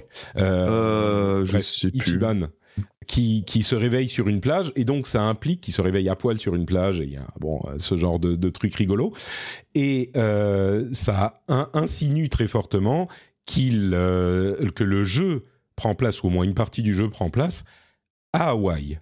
Et donc Pardon, et donc c'est un, changement massif pour cette série si c'est le cas, puisque jusque-là, on avait euh, uniquement un environnement japonais, euh, et à vrai dire très très japonais, c'était Tokyo et Yokohama je crois. Euh, qui étaient les, les, les théâtres des jeux et donc évidemment le fait d'aller en Occident c'est énorme. Et Hawaï, les Japonais sont assez fans de Hawaï, donc ils connaissent. Peut-être que les équipes ont dû faire des voyages euh, de travail, tu vois, pour aller voir comment c'est vraiment Hawaï et s'inspirer. Euh, bref, c'est l'épisode dans lequel on retrouvera euh, Ichiban et Kiryu et donc, ça sera a priori l'épisode en, tour par tour, et ça sera peut-être pas au Japon. Donc, euh, quoi qu'il en soit, il sort, comme on le disait, début 2024. Euh, Ils n'ont pas de date précise, mais ça sera quelques mois après le, précédent dont on parlait tout à l'heure. Et puis à part ça, évidemment, il faut parler de Avowed, euh, que tu évoquais, Jika. Avowed, qui est un petit peu le Skyrim de Obsidian qui, qui, comment dire, je suis un peu comme toi. Ça a l'air, ça a l'air kitsch, mais ça a l'air bien. euh, pas, non, je dirais même pas que ça a l'air kitsch, ça a l'air. Euh, enfin, kitsch, être dans le sens, tu sais, ça a vraiment, ça a vraiment la fantaisie à papa, tu vois, avec euh, mm. avec les couleurs, les, les sortilèges. Enfin, je sais pas, il faut regarder un truc, mais ça me va, hein, moi, typiquement, hein, parce que c'est à l'ancienne et, le... et, que voilà. C'est surtout le, moteur, moi, qui je trouve depuis la première euh, introduction, il a l'air d'avoir pris, euh, un, coup sur le nez. Hein, mm. euh. Bah, mm. Après, le truc, c'est que Obsidian, ça n'a jamais été des, des, des, baffes techniques, hein, les jeux Obsidian. Ça, ça, ça historiquement, les jeux Obsidian qui jouent pour l'écriture et la qualité d'écriture, mais pas vraiment pour le reste. Tu vois. Même le gameplay, tu vois, c'est pas rarement fou, quoi. Donc bon, c'est pour ça. Et, le truc, c'est que moi, je, je suis, je suis content de le voir, mais les deux derniers jeux d'Obsidian m'ont quand même bien déçu, que ce soit Pentiment, que j'attendais beaucoup et qui m'a déçu, ou euh, à Outer Worlds, qui a été vraiment très moyen. Euh, donc bon, je voilà, j'y vais quand même un petit peu reculons malgré tout. Hmm. Bon, donc euh, là, on a euh, effectivement pas de date, mais une fenêtre 2024. Euh, tu as parlé de Fable, on a parlé de Like a Dragon. moi, moi, je voulais en placer une sur un, je placer une rapidement sur Jusant, qui a été nous montré, je crois, pendant, ou Jusant, je sais, sais plus comment on prononce. J-U-S-A-N-T. Le jeu de. C'est un jeu de node. Ouais, et ben j'ai essayé la démo et c'est trop bien. Franchement, c'est ah c'est top. Il euh, y, a une démo qui est disponible, ouais, euh, parce que c'est un jeu de donc le, le sexe, c'est un gameplay vraiment d'escalade qui est hyper hyper euh, hyper malin. C'est-à-dire qu'avec les gâchettes, tu gères ta main gauche, ta main droite, et il y a vraiment tout un moteur physique qui des fois est un peu chelou, qui, qui donne des trucs un peu bizarres quand quand tu tombes, etc. mais ça marche super bien et avec une ambiance qui est top. Il y a vraiment un délire un peu tu, tu, avec un monde un monde imaginaire. Tu sais pas trop si c'est du post-apo ou pas Enfin, euh, c'est hyper sympa. Il y a il y a enfin moi t'as l'impression que c'est un délire un, peu à la journée mais avec un vrai gameplay d'escalade. Je je sais pas si c'est exact ça va être ça exactement mais euh, vraiment la démo m'a énormément plu et vraiment l'aspect grimper tout en haut d'un truc euh, marche super bien et quand t'arrives tout en haut t'as une espèce de de libération un côté libérateur. Euh, j'ai trouvé ça super donc je, vous encourage à essayer la démo parce que vraiment c'était une belle surprise quoi. Jusant, J-U-S-A-N-T. Euh, moi, je voudrais parler. Alors, comme je disais, on va parler de Star Wars dans euh, la conférence Ubisoft, mais je voudrais évoquer 33 Immortals, euh, qui est un jeu qui est alors c'est là encore un jeu d'action vu de dessus je vais dire Hades à chaque fois que je dis jeu d'action vu de dessus parce que c'est ce que ça m'évoque ce qui m'a le plus marqué sauf que au lieu de jouer seul, on joue à, comme le nom l'indique, 33. Donc on est 33 sur la carte. Ils disent, euh, la tagline c'est pick up and raid. Donc on va aller raider immédiatement. Il y a des trucs à faire sur la carte à 33 euh, au début. Alors on est euh, des petits groupes dans différentes parties de la carte et puis on se retrouve concentré à un endroit ensuite. Je suis très curieux. Ça a l'air graphiquement sympathique, gameplay ça a l'air de fonctionner. Évidemment, on ne sait pas si ça sera bien ou pas. On a vu qu'un trailer et quelques moments de gameplay. Mais l'idée de se dire on va jouer à 33 sur la même carte, c'est le genre de truc où, euh, jusqu'à avant de- d'en entendre parler, là encore, euh, tu, n'y penses pas forcément, mais une fois que euh, on t'a évoqué l'idée, tu dis mais oui, évidemment, il faut tester, quoi, pourquoi pas? Donc voilà, ça s'appelle 33 Immortals, 33 immortels, et hum, je, suis très très curieux de voir ce qu'il donnera. Je crois pas qu'on ait de, de date. Est-ce qu'on a une date pour euh, 33 immortels? Je crois pas. Euh, non, je crois pas non plus. hein. Non, j'ai pas l'impression. Ils disent 2024, voilà, c'est 2024 la date. Et je crois qu'il sera sur le Game Pass. Euh, Starfield. Euh, 45 minutes Ah, sur Starfield. Oula, Euh, qu'est-ce que c'est que cette. euh, Non, T'as l'air non, blasé déjà. Blasé de Starfield. Non, pas blasé, mais disons qu'ils en ont parlé pendant 45 minutes. Ils ont montré bon. énormément de choses Ils ont pas le tout choix, ce que hein. tu Ouais. peux faire dans Starfield. Et c'était dingue. Enfin, évidemment, le, le- le créateur de perso euh, hyper euh, développé, mais l'exploration sur les 1000 planètes, les, la mission que tu vas avoir avec euh, les, les, le, le groupe, je sais plus comment il s'appelle, euh, qui va te confier une mission pour essayer de découvrir euh, ce que c'est que ces artefacts étranges, aliens, machin. Euh, le- le- l'espace que tu peux explorer, là, euh, le vaisseau que tu peux personnaliser, les compagnons que tu peux euh, avoir avec toi, enfin, énormément de choses. Et je crois que c'est inhérent au jeu de Bethesda.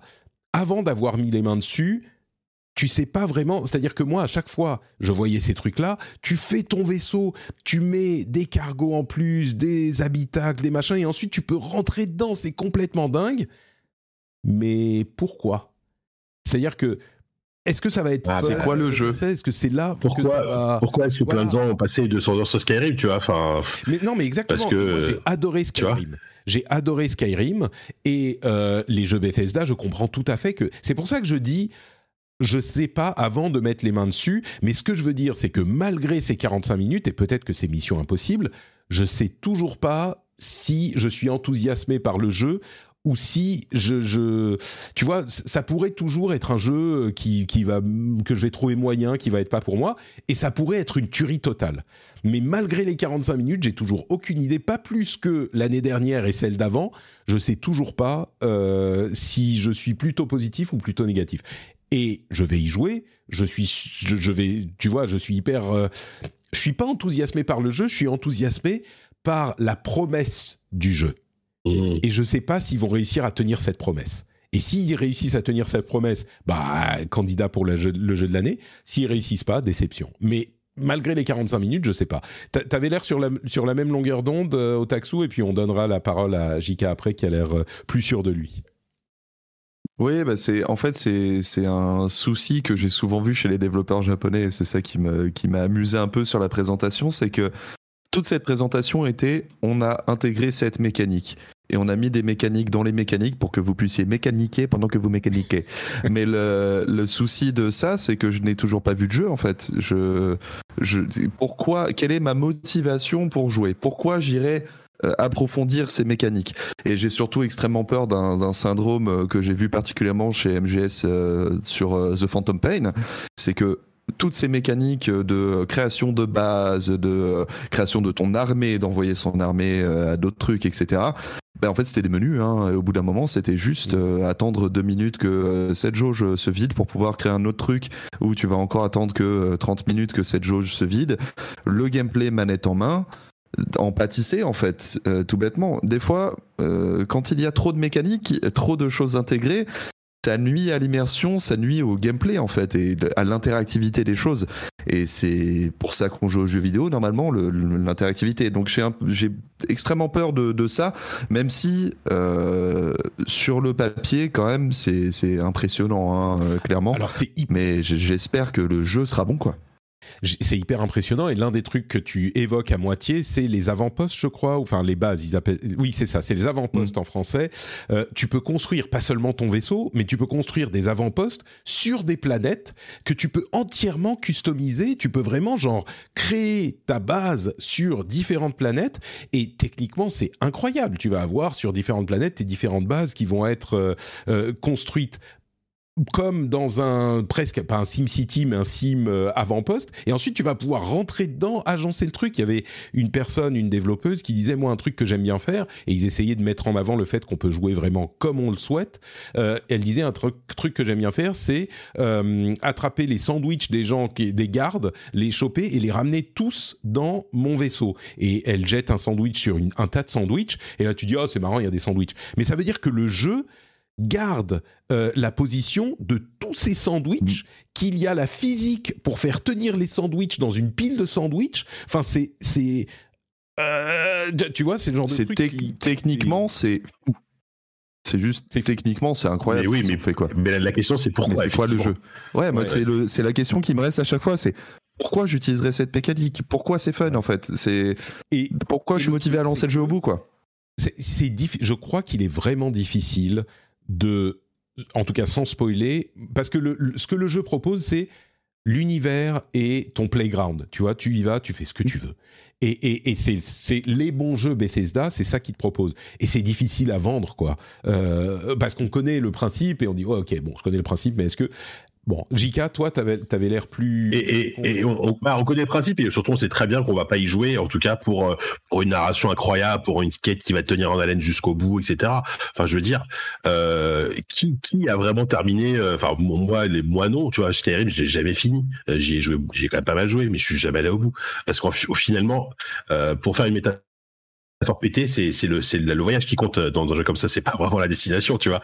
Et euh, et la, la, la, promesse de Starfield elle est là en fait. Et moi je me dis que là, où ils sont quand même assez bons euh, là-dessus dans le c'est pour te créer des univers et te donner envie de l'explorer et tout toujours euh, euh, te dévier du chemin pour tout de suite tout, le temps aller à un endroit que tu pas prévu et te perdre pendant des heures dans un truc qui n'était pas prévu et, et, te créer ta propre aventure en fait au final et sans forcément suivre le scénario principal et, et là-dessus ils sont quand même très bons Bethesda là-dessus euh, là où je où j'ai des espoirs, c'est que déjà j'aime beaucoup la direction artistique du jeu. Le côté, euh, ils l'ont dit, en fait, ils, veulent faire une sorte de science-fiction entre guillemets réaliste, dans le sens où les vaisseaux que tu vois, t'as l'impression que ça pourrait vraiment exister. Le côté un peu euh, des, des, vaisseaux qu'on vécu, un peu, un peu, un peu vieillots, etc. Euh, ça, ça, ça, ça, ça c'était ça leur leur truc. Ouais, NASA Punk, c'est ça exactement. C'est le terme qu'ils ont utilisé. Et, et, et moi, c'est une dia que je trouve vraiment très chouette. Et j'ai l'impression, et je croise fort les doigts parce que ce sera, ce sera vraiment la première fois que ça arrive dans un jeu Bethesda, c'est que le gameplay au flingue a l'air plutôt réussi. Euh, parce que jusqu'à présent, les, le, va dire le combat à distance dans un jeu, dans un jeu euh, Bethesda, que ce soit dans Skyrim ou Fallout, c'était quand même assez, assez, assez merdique. Euh, là, ils ont, j'ai l'impression qu'ils ont fait un effort là-dessus. Donc j'espère que manette en main où ça, ça, va se, ça va se vérifier. parce que si c'est le cas, moi, à limite, et, en fait, moi, toutes les features de construction de base, de vaisseau, de fait ton personnage, ça, je m'en fous. Je, sais très bien que je, ne les utiliserai pas. Mais si, si ne serait-ce que la moitié euh, des, des, features me plaisent, c'est-à-dire explorer, euh, voyager, découvrir des trucs et, et, et avoir des combats cool. Euh, je sais que ça marchera sur moi. Alors ça marchera peut-être pendant 20, 30, 40, 50 heures et qu'après je vais laisser tomber et ce sera pas grave, tu vois. C'est déjà pas mal. mais je trouve c'est déjà pas mal. C'est déjà, c'est déjà très très bien, c'est déjà très très bien. Et, et mine de rien, c'est un jeu qui est ultra important et pour Bethesda et pour Microsoft parce que déjà, euh, il, faut, il faut absolument que Starfield marche pour, pour, pour Microsoft, c'est essentiel parce que ils se sont plantés jusqu'à présent dans Redfall, ils n'ont pas d'autres triple A. Et pour pour pour pour Bethesda, c'est leur premier jeu avec un univers original depuis Elder Scrolls. Enfin, faut quand même avoir ça en tête. C'est quand même euh, quand même hyper important pour eux quoi. Euh, parce que Fallout, c'est une licence qu'ils ont racheté. Euh, Elder Scrolls, ils ont créé ça au, début des années 90. Là, c'est vraiment un univers original qui développe depuis depuis depuis très longtemps. Donc pour eux, c'est essentiel que le jeu soit soit soit le plus béton possible. Donc c'est pour ça je me dis que le, truc ils vont peaufiner. Alors il y aura les défauts des jeux Bethesda comme on l'a dit probablement. Il y aura sans doute il y aura sans doute une trame principale qui sera pas ouf. Mais, mais la promesse de, d'exploration et de proposition d'aventure, elle a l'air d'être là et, et, je pense que là-dessus, ils peuvent pas se rater. Quoi. Je suis une chose que tu as mentionné et sur laquelle je suis d'accord, le, le, combat qui était que j'avais trouvé moyen dans les présentations précédentes, là ils ont vraiment dynamisé le truc, ils ont mis des jetpacks, des trucs. Le, combat a l'air cool pour le coup, donc c'est une bonne chose. Et puis il y a des gens qui évoquent euh, dans la chat room euh, No Man's Sky et For All Mankind. Alors No Man's Sky, c'était pas des enjeux aussi importants. Comme le disait Jika euh, mm. c'est pas un truc que tu vas vendre à quelques personnes et enfin c'est un énorme triple A du niveau de euh, là enfin Starfield. Il faut qu'il cartonne comme God of War comme Spider-Man. Enfin pas autant que Spider-Man mais je veux dire il faut vraiment qu'il cartonne. Euh, donc c'est pas comparable. Dans ce sens-là on n'en attend pas les mêmes choses que pour un No Man's Sky qui même s'il avait une énorme hype restait un petit jeu indé.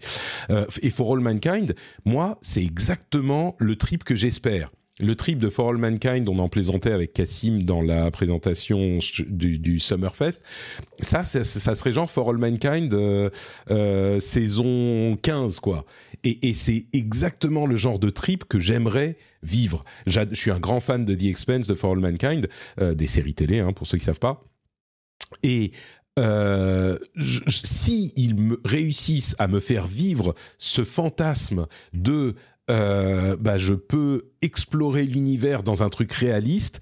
Et même si à un moment il y avait un petit teasing genre ah, est-ce qu'il y aura des trucs euh, enfin évidemment on cherche des artefacts aliens il y aura des aliens à un moment mais même si ça ça reste relativement réaliste et cohérent euh, le fait d'explorer ce monde euh, me plaira. Le, truc qu'on peut construire des vaisseaux comme on veut et en faire des, vaisseaux en forme d'animaux tout ça c'est rigolo mais bon on verra. Donc en gros j'ai, comme je le disais, j'ai beaucoup d'espoir, mais je suis pas encore convaincu malgré toutes leurs présentations. On verra, ça arrive vite, hein, c'est le 6 septembre.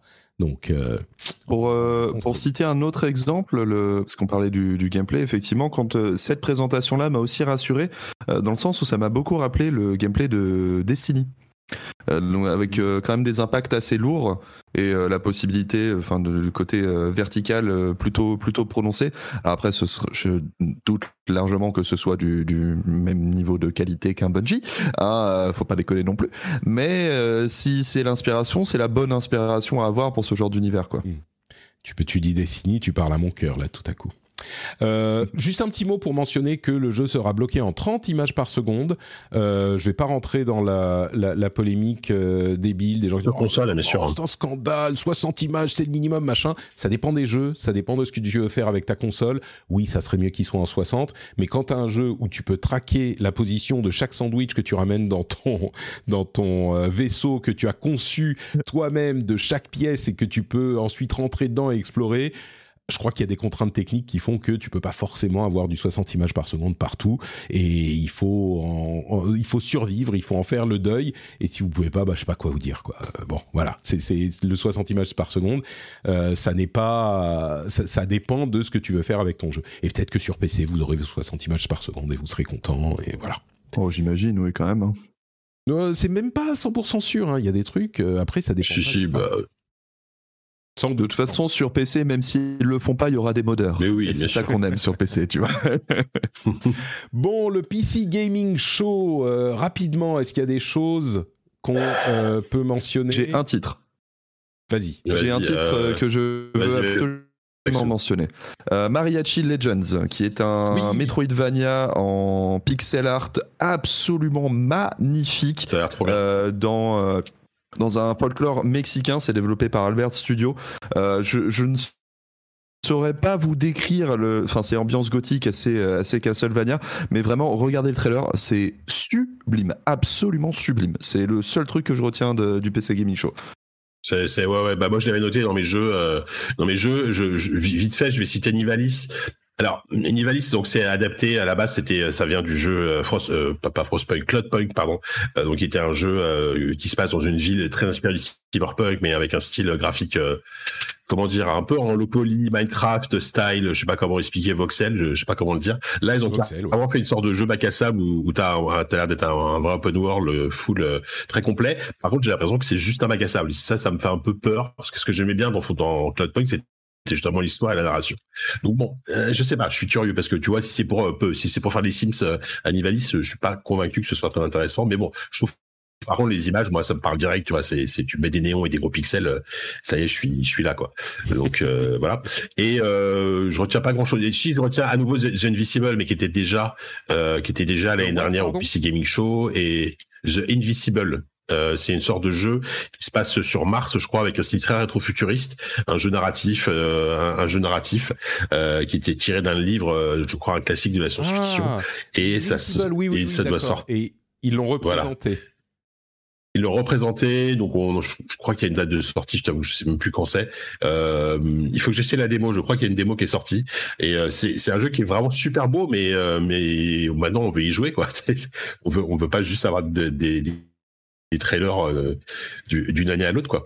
Donc, euh, mais ça a l'air vraiment, enfin, c'est super chouette visuellement. Je te dis, c'est une sorte de truc un peu rétro-futuriste qui, est, qui, est, qui, est, très sympa. ouais. ouais. Euh, et voilà. C'est fait. Oui, non, et puis effectivement, par contre, on peut dire, je, sais pas si, ah oui, Otaku, t'as regardé, euh, t'as regardé Patrick le PC Gaming Show ou pas? Euh, Non, j'ai regardé. Est-ce que t'as suivi en direct? Non. Parce que la forme, par contre, la forme, c'est plus possible. Hein. L'espèce ah de, de, de, fausse blague avec la, la, la, la meuf en forme d'IA qui parlait et, à la, fin, le, une, ouais, et à la fin, le cosplay, euh, à la fin, le cosplay d'une, c'était, c'était pas possible, quoi. Enfin. Ouais, mais je crois que c'est juste leur, c'est leur humour, l'humour cringe, en fait. Hein. Donc, euh, tu vois, le premier coup, t'es genre, euh, c'est bizarre, mais au bout du troisième, c'est clair et net que c'est leur ligne éditoriale, tu vois. Alors, ça me fait pas rire, ça me fait pas rire, hein, pas se mentir. je trouve, à chaque fois, je suis plus genre, oh, pour deux heures, deux heures. voilà. Hein. Le problème, c'est que qu'est-ce que tu veux faire? Alors oui, genre ah si si, j'ai une idée. on fait un truc bien. Ok, très bien. Ok, euh, oui, il faut faire un truc bien, on est d'accord. Mais euh, qu'est-ce que tu veux faire au milieu de toutes ces images Non, mais les premières années, les, les, premières années, ils, avaient fait, ils, avaient fait ça sur scène avec du public. Euh, bon, c'était un peu dynamique. bon, c'était pas ouf, tu vois, mais insupportable avec les développeurs qui venaient présenter. Non, c'était la même humour. C'était le même humour dégueulasse. Où ça, il y avait des vents constamment, quoi effectivement, je sais pas si cette année parce que c'est l'année trop ou parce que euh, ou c'est vraiment pire que les autres années, mais moi cette année je l'ai vraiment ressorti vraiment comme un, un truc compliqué à regarder quoi, vraiment tu vois. Donc euh, voilà. Je comprends, Moi je m'étais préparé mentalement avant, je savais. ouais, c'est peut-être ça. Ouais. Prends le cringe, évacue-le et on est bon. Tu vois. Écoute, euh, il faut pas oublier là encore, comme pour le Wholesome Direct, que c'est une conférence qui est euh, qui est créée par PC Gamer, qui est un simple petit. Qui est pas drivé par un éditeur ou un. Exactement, exactement. Et donc, euh, mais euh, gros sponsor AMD euh, quand même. Oui. Hein, non, bien sûr, bien sûr. Et le Future Game Show, c'était Intel. Et, et, et, Samsung cette année, on a eu des. Ah non, je confonds avec. non, je confonds avec pardon, le Summer Game Fest où il y avait du Samsung dans tous les sens. C'est ça. Mais mais ce que je veux dire, c'est que l'organisation, bien sûr, qu'il y a des sponsors, sinon tu peux rien faire. Mais c'est PC Gamer, tu vois, c'est pas des éditeurs ou c'est pas PC, tu mm. vois, euh, les personal computers qui mettent, qui font la, la conférence, c'est PC gamer uniquement. Bon, après, je suis d'accord que Sean Plot, enfin Day9, il est, il est, il, ça va, il présente, mais c'est. Et puis surtout, vous savez quoi Elle dure deux heures et demie la conférence. Euh, ouais, c'est ça, c'est trop long. C'est un marathon. Hein. Ouais. Euh, très bien. Et puis en plus, c'est difficile parce qu'ils ont plus les, enfin tous les gens tous les développeurs qui ont un truc vraiment cool à montrer, bah ils vont ailleurs, là où il y a plus de monde, donc euh, c'est pas facile. Et puis maintenant, en euh, plus, ils ont, euh, enfin, ils ont le Future Game Show en compétition aussi, ou alors ils occupent plus ou moins le même terrain les deux, donc ça dilue aussi la force des annonces forcément, quoi. Future Games Show, qui est l'éditeur Future, hein, je me trompe pas, l'éditeur de magazine Future. Euh, je sais pas du tout, pour être honnête. Euh, mais euh, peut-être, peut-être, ah. je ne sais pas. Bon, on, vérifiera. Euh, Ubisoft, Ubisoft Forward, donc leur grosse conférence, avec possiblement, alors je sais pas si on a besoin de dire quelle était la conf de la de la de le 3. pour moi, ça serait entre Xbox et Ubisoft, hein, c'est pas très compliqué.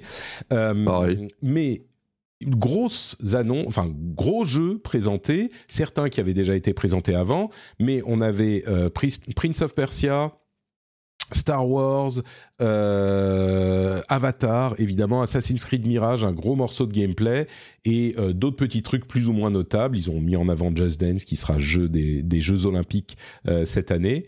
enfin, l'année prochaine, quand? Les Jeux Olympiques jeux vidéo l'année prochaine, je crois, en même temps qu'à Paris. Bref, euh, beaucoup de présentations. Euh, on revient vers euh, Otaksu. Qu'est-ce que tu en retiens? Bah, honnêtement, sur l'ouverture, le Avatar m'a fait un peu peur. mais après, on se rappelle que c'est Ubisoft, hein, c'est les derniers à lâcher la, la cross-gen. Donc après, tu ah bah oui, c'est vrai, bah, c'est parce que s'ils utilisent leur moteur de cross-gen, donc ils commencent à vraiment euh, accusé de, sa vieillesse. J'ai été content, on en a parlé euh, moult fois, de, voir Prince of Persia The Lost Crown, de revoir un peu plus de gameplay, de vraiment pouvoir kiffer le, le fait qu'ils aient bien qu'ils aient bien bossé leur gameplay de Beat'em All. Mais en vrai, je devais être d'absolument aucune originalité et dire que c'est Star Wars Outlaw hein, qui, enfin Outlaws, qui qui a retenu toute mon attention sur cette conférence. Même si histoire de histoire de donner un, un petit peu plus de variété quand même. moi qui ai lâché la Assassin's Creed après le 2 et qui est un des rares qui préférait le 1 au 2 à cause justement, enfin plutôt grâce à son ambiance, au fait de, d'avoir Damas, d'avoir un côté beaucoup plus d'infiltration que tout le reste. De voir que euh, Mirage retourne vraiment à ça, vraiment à l'infiltration, vraiment au côté parcours euh, beaucoup plus euh, prononcé que, que tout le reste, m'a, pour une fois, Assassin's Creed m'a donné envie, en fait, mm. depuis quelques années déjà que, qu'on m'a lâché on, a presque l'impression de voir un remake du 2. Hein. C'est vraiment impressionnant. Quoi. Un remake du 1, tu veux dire? Du, du 2, c'était Venise. Bien sûr. Oui. Euh, bah, moi, moi, en fait, c'est ça qui me gêne, c'est que, enfin, j'ai vraiment trop cette impression. En fait, j'ai l'impression, je dis, à, à, quoi bon jouer à ce jeu-là? Que j'ai déjà joué euh, Alors, il est beaucoup plus beau, évidemment, tu vois. Euh, j'ai vraiment l'impression que dans ce qu'on voit, ils, alors, ils font exprès pour justement qu'il y ait les fans de la première heure. Mais c'est vraiment les mêmes mouvements, les, le même parcours. Euh, tu vois, ah, j'aurais aimé qu'ils aillent dans, un délire un peu plus à la Hitman, tu vois, avec euh, avec mm. des plein de possibilités différentes, un, un côté un peu plus gameplay émergent. Là, j'ai pas cette impression bon, je je sais pas. Je et puis moi j'aimais bien. Alors j'aimais bien. C'est le, mot est un peu fort, mais je trouve intéressant quand même le virage euh, beaucoup plus RPG qu'ils avaient pris à partir d'Assassin's Creed Origins. Euh, donc euh, voilà, je, je, suis mitigé. En fait, au final, je pense que la vérité, c'est que je m'en fous un peu. En fait, j'ai l'impression. voilà. Et je pense que c'est pour un jeu qui ne m'intéresse pas tant que ça, quoi. Ouais. Je, je pense qu'ils vont alterner. Moi, j'imagine qu'ils vont avoir les classiques et les modernes. Ouais, c'est possible. Peut-être ou bon. Euh, ah, tu, tu, as dit quelques mots sur euh, Avatar. Effectivement, enfin, beaucoup de gens ont fait la remarque, mais on a l'impression de voir. Euh, Attends, c'était Avatar, je crois que c'était Far Cry 7, moi. Je me suis trompé. Oui, c'est normal, exactement. Voilà, exactement. On a ah, Pandora édition. Je t'ai piqué ta blague. Pandora édition, euh, Far Cry 7, c'est vraiment vraiment euh, ce, ce, feeling. Euh, il sort le 7 décembre. Euh, comme toujours sur ces jeux à licence, euh, il est possible que ça soit un truc fait rapidement et que ça soit pas hyper intéressant, mais ça peut être sympa quand même. Disons que de tout ce qu'on voit, on a l'impression que l'intérêt du jeu ne viendra pas d'un gameplay original qui adapte le jeu à machin. Il y a, c'est malin l'idée de d'avoir pris des navis qui ont été élevés par euh, des des, euh, humains, et donc ils sont euh, familiers avec les deux cultures et les deux types d'armes évidemment. Donc on peut recycler les flingues de Far Cry. bon, ça peut être cool, hein. Ça peut être cool c'est ça, ça semble s'orienter un poil plus vers le, le, le, skin du jeu existant pour euh, faire un jeu rapidement que le développement méga ambitieux et qui aurait coûté beaucoup trop cher euh, d'un jeu euh, complètement original avec des mécaniques originales, un concept original, un machin. Bon, ça veut pas dire que ça sera un mauvais jeu, hein, mais, bah, mais, franchement, si, c'est un Far Cry plus resserré, un, relativement resserré avec euh, l'univers d'Avatar que moi j'aime bien et un bon, un bon feeling de, combat, ça peut être moi, moi je suis hein. plutôt, je suis plutôt ok, je suis plutôt ok avec ça. Hein. Euh. Ouais, mais après, il y a aussi euh, le fait que Avatar 2 reprenait largement le scénario du 1. Là, le jeu reprend largement le scénario du 1. à quel moment dans cet univers on va enfin avoir des trucs originaux, en fait euh, bah, parce que là, dans le 3, t'as encore 3 films euh, au Taxo pour ça, hein, qui sortiront d'ici. Euh, tu seras à la retraite, tu seras à la retraite d'ici là. Ouais, j'aurai 50 piges au moment où j'aurai le, quatrième, quoi. je, suis, je suis. Bon, ça peut être classique, mais cool. Euh, on n'est pas obligé de réinventer la roue à chaque, tu vois, à chaque fois. Perso, j'ai bien aimé le Avatar 2, donc, mais bon. Euh, ah non, j'ai bien aimé aussi, mais tu vois, un jeu vidéo, c'est l'occasion de, de, de, creuser plus encore, étendre, quoi. Alors, que là, on, verra. Ça troisième fois qu'on prend le même truc. Hein. Ça se trouve, c'est hyper creusé. Il va y avoir des surprises et ils te, ils te font croire que euh, ça va être comme ça et finalement beaucoup de subtilité, peut-être. Patrick. Euh, Patrick. Est-ce que tu crois à ce que tu viens de dire là? C'est Ubisoft, Patrick, C'est possible. Je dis c'est possible. On ne sait pas. Euh, X-Defiant qui a l'air... euh, enfin, les retours sont bons sur X-Defiant, leur, euh, leur Call of Duty-like. Les retours sont plutôt bons. Euh, et puis, on peut... euh, on va passer sur Skull and Bones, sur The Crew Motorfest. C'est pas forcément notre truc. On n'a même pas parlé de Forza, tiens, avec Xbox. À quel point c'est pas notre... On a dit qu'on peut pas parler de tout, on peut pas être fan de tout. Et donc, arrivons au gros morceau Star Wars Outlaws, euh, qui pour le coup, messieurs, dames, euh, je savais pas ce que j'allais en attendre et vous voyez on dit euh, oui mais alors euh, est-ce que est-ce que tu crois à ce que tu dis sur Avatar machin? Et ben Outlaws a l'air d'être une un, jeu méga soigné déjà graphiquement hyper impressionnant mais un jeu méga soigné dans l'univers de Star Wars, euh, en tout cas de ce qu'on en a vu, hein, ils nous disent que c'est un monde ouvert et que on pourra donc faire énormément de choses euh, dans le monde. Et ça, c'est forcément un petit peu casse-gueule parce que quand on peut faire plein de choses, il y a toujours la question On de peut aller récupérer des drapeaux, quoi. va être intéressant, etc., etc. Mais mais le jeu en lui-même incroyable graphiquement, respectueux de l'univers Star Wars, euh, dans les confins de la galaxie qui sont un petit peu, enfin, on, est dans un- une période de grosse guerre civile entre l'Empire et la Résistance, et on joue un- une femme hyper inspirée de Han Solo dans le le- l'esprit euh, roublard machin, euh, chasseur de primes, pas chasseur de primes, mais euh, roublard et Contrebandier. Contrebandier. Voilà, merci, c'est le terme que je cherchais. Euh, ils ont eu l'intelligence de ne pas avoir un robot comme tous les personnages et tous les films de Star Wars et tous les jeux de Star Wars où il y a un robot. Là, c'est une petite euh, créature alien euh, qui nous accompagne. Et le truc qui m'a achevé, c'est après avoir été euh, faire un, voler un objet, s'échapper euh, dans le- le- l'entrepôt, euh, poursuivi par des, tous les, le, le, groupe, je sais pas, la sorte de mafia qui les pourchasse, elle arrive dans la ville, elle fait sa négociation, elle s'enfuit, elle repart dans son vaisseau et elle s'envole dans le vaisseau et elle sort de l'atmosphère en direct, genre à la No Man's Sky. Le truc que on a été hyper déçu d'entendre que, que Starfield ne l'aurait pas. Et elle sort de l'atmosphère et il y a ensuite une bataille spatiale, 100 temps de chargement, machin, et puis elle part dans, dans l'hyperespace pour voyager. Euh, J'en suis ressorti, moi j'étais, mais donnez-le-moi maintenant, quoi, tout de suite, je le veux tout de suite. C'est possiblement, euh, enfin, facilement c'est vrai. dans le top Après- 10 des jeux du, du truc, quoi. Méfions-nous quand même de la jurisprudence euh, Watch Dogs, Cyberpunk, le côté vertical slice. Complètement d'accord. Alors, je, moi, ma parole, j'ai kiffé. hein. C'est trop bien, franchement, et je suis, je suis content parce que mine de rien, jusqu'à, jusqu'à il y a encore une semaine, donc on avait juste, on savait juste qu'ils bossaient sur un jeu Star Wars, que c'était massif, les mecs de, les mecs de The Division, mais on n'avait rien vu. Donc là, ils ont été généreux. Ils nous, ils nous proposent 10 minutes de gameplay, euh, et on sait que ça sort l'année prochaine, donc c'est relativement bientôt. Donc c'est cool. Mm. Euh, après, on, effectivement, on, on a eu des déceptions. Enfin, le, le- le nombre de fois où on s'est suremballé sur un trailer de fou, spécialement chez Ubisoft, pour au final avoir un truc qui était qui était bien mais qui était pas euh, qui était pas au niveau de ce qu'on a ce que nous avait montré euh, deux ou trois ans auparavant ça arrive plein de fois. Mais bon voilà. Hum, je suis quand même très content. Je, je massive. En plus ils ont une bonne expérience des, TPS en monde ouvert avec The Division. Là en plus avec euh, avec euh, l'univers de Star Wars ça, ça peut être un, super match. Donc euh, donc euh, donc donc voilà. Non non mais sinon oui. Bien sûr que c'était super c'était vraiment très très cool à voir.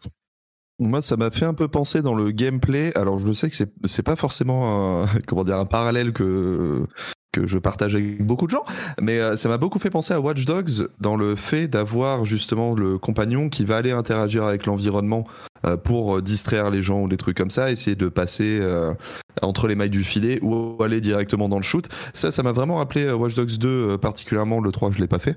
Et pour le coup, en fait, ce qu'on a vu, je trouve ça, comment dire, j'ai pas peur de la bullshit parce que c'est précisément ce que c'est très bien faire Ubisoft depuis des années. C'est juste que on n'est pas non plus dans le skin Star Wars euh, trop abusif comme on pourrait l'être sur, euh, comme on en parlait un peu sur euh, sur Avatar en fait. J'ai vraiment ressenti le fait qu'ils avaient fait attention à être cohérent dans l'univers, comme tu l'as dit, Patrick. Et c'est vrai que c'est moi c'est sans coupure quoi. C'est tu sors de clairement ce qui est une instance histoire où tu as un donjon tu sors directement, tu vas sur ton truc où tu te fais poursuivre, tu arrives directement dans la ville, tu vas directement voir le truc. C'est si c'est vraiment sans coupure euh, tout du long. Sortie effectivement de, on, va dans l'atmosphère, tu sens que c'est clairement une cinématique pour cacher un temps de chargement, mais si dans l'expérience manette en main, ça reste euh, tout à fait fluide et cohérent. Oh, pareil que toi pour le coup Patrick, c'est j'achète tout de suite si les promesses sont tenues. Hein. Je, je, pense pas, même pas que ça soit genre cinématique pour changer pour euh, les temps de chargement. Je crois qu'on est sur la next gen, quoi que, que là, enfin, on commence à avoir euh, des jeux qui exploitent. Il a l'air d'avoir été euh, conçu de zéro, ce jeu-là. Je ne sais pas si c'est le cas, ça se trouve, ils ont repris euh, du travail existant, un moteur existant. Il y a beaucoup de gens qui suggèrent, et dans la chatroom également, l'idée que de, il y a des trucs inspirés de Beyond Good and Evil 2. Moi, j'y crois pas, parce que Beyond Good and Evil, à mon avis, c'est le 2 c'est bref, peu importe. Bien que les n'existe pas. À un moment donné, il faut, si seulement. c'est un mirage. Euh, et, et, et, mais bon, moi j'ai l'impression que c'est juste, euh, voilà ce que c'est que la next gen, quoi. Enfin la next gen, la current gen, qui a mis du temps à s'installer, mais là il y a des jeux euh, qui, qui en tirent vraiment parti et c'est ce que ça donne là. Mais écoutez, oui. Non, non, on est chaud. Moi, je suis, moi, je suis en train de regarder les images de, de la bataille spatiale sur ton live. Là, c'est, ouais, ça fait super envie, quoi. Ça fait envie. Bon, écoutez, il y a ce petit astérisque que euh, JK fait bien de, de rappeler parce qu'on ne sait jamais ce que ça donnera en pratique, mais si on juge le trailer, et en plus de toute l'action, de toute la jeu vidéoterie qui a l'air cool, euh, le personnage a l'air euh, a l'air cool et sympa. L'écriture a l'air pas inintéressante avec euh, le conflit entre l'empire et euh, les rebelles et elle euh, qui veut pas prendre elle elle est juste là pour elle enfin encore une fois c'est vraiment c'est vraiment Han Solo elle tire d'ailleurs sur un un, un alien de la race de Grido là elle tire en premier. Mm. Enfin, c'est clair. Elle tire en premier. Ouais. complètement. Et il y a le, le, sort de chantage avec le, la représentante de l'Empire. Enfin, ça a l'air cool. Ça a l'air cool. Moi, c'est le seul euh. truc où j'ai peur, c'est que c'est un jeu Ubisoft et du coup, j'espère que la qualité des quêtes secondaires suivra aussi, quoi. Je veux pas avoir 14 000 points d'intérêt par map où euh, tout ce que tu as à faire, c'est passer sur un, sur un script qui va te dire euh, OK, et puis voilà, quoi. c'est. Il me faut plus parce que c'est Star Wars, il faut respecter quand même l'univers, il faut creuser quoi. Donnez-moi des quêtes secondaires avec du tonus bah c'est un euh, open world d'Ubisoft. Donc effectivement, là, on peut euh, se demander comment ils vont doser le contenu de la carte et des cartes, parce qu'il y aura sans doute plusieurs planètes. Et, et là, ça peut, euh, ça peut, on peut se poser la question. voilà pour Ubisoft. On va conclure avec Capcom, sur lequel il n'y a pas énormément de choses à dire, hein, il faut avouer. ils, ils, ont, ils ont sorti tellement de trucs là que oui, il fallait pas s'attendre à grand chose. Hein. C'est ça. Ils, ont.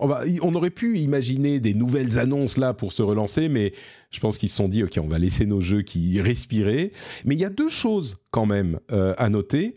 D'une part, Dragon's Dogma 2, qu'on a déjà vu annoncer, mais pour lequel on a vu un petit peu de gameplay. Euh, on va pas refaire le laïus sur Dragon's Dogma, ou alors peut-être que le label Otaksu voudra nous en dire plus. Mais on peut aussi mentionner euh, Kunitsugami, Path, of the Goddess. Euh, Kunitsugami, où des gens voudront parler de Pragmata aussi, qui est ce jeu mystérieux qui a été euh, retardé une fois encore euh, au-delà de, de, de, 2023. Donc il sortira pas en 2023. Indéfiniment là. Indéfiniment.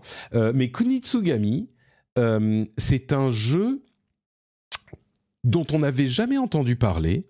Euh, qui a vraiment une ambiance euh, japonaise euh, type, comment dire, Japon médiéval et matinée de, de, mysticisme japonais, samouraï, prêtre, démon, temple, monde parallèle. C'est un style graphique vraiment intéressant et on n'a aucune idée de ce que ça va être en pratique. On a juste vu donc ce trailer de présentation qui est presque une, une note d'intention. Euh, je suis très curieux, sans vraiment même pouvoir dire si je vais être euh, séduit ou pas. Il était présenté chez, chez Microsoft aussi d'ailleurs. Oui, bah, sa, première vision était chez Microsoft. D'ailleurs, on n'a pas eu beaucoup. En fait, c'est le souci de ce Capcom Showcase, c'est que la plupart des choses, on les avait déjà vues auparavant.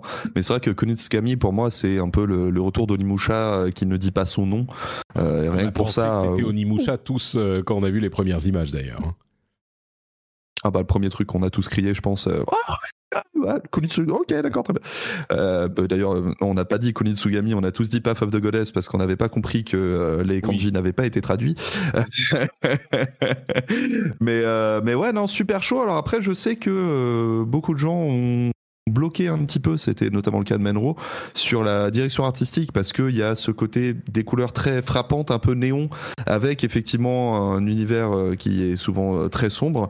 Mais pour moi, c'est cohérent, c'est des DA qu'on a déjà vu euh, auparavant sur pas mal de jeux, notamment des Tenchu ou ce genre de choses, pour rester un petit peu dans, dans l'univers. Et, et j'ai perdu ce que je voulais dire après. Mais, mais vraiment, Konitsugami, si c'est vraiment un retour, un retour, un truc un petit peu à l'ancienne, un petit peu plus arcade, euh, je suis super chaud, surtout dans un univers de yokai comme ça, qui pour moi est toujours le moment où les, les développeurs japonais, et surtout les directeurs artistiques japonais, euh, explosent de, d'originalité. Donc, euh, hmm.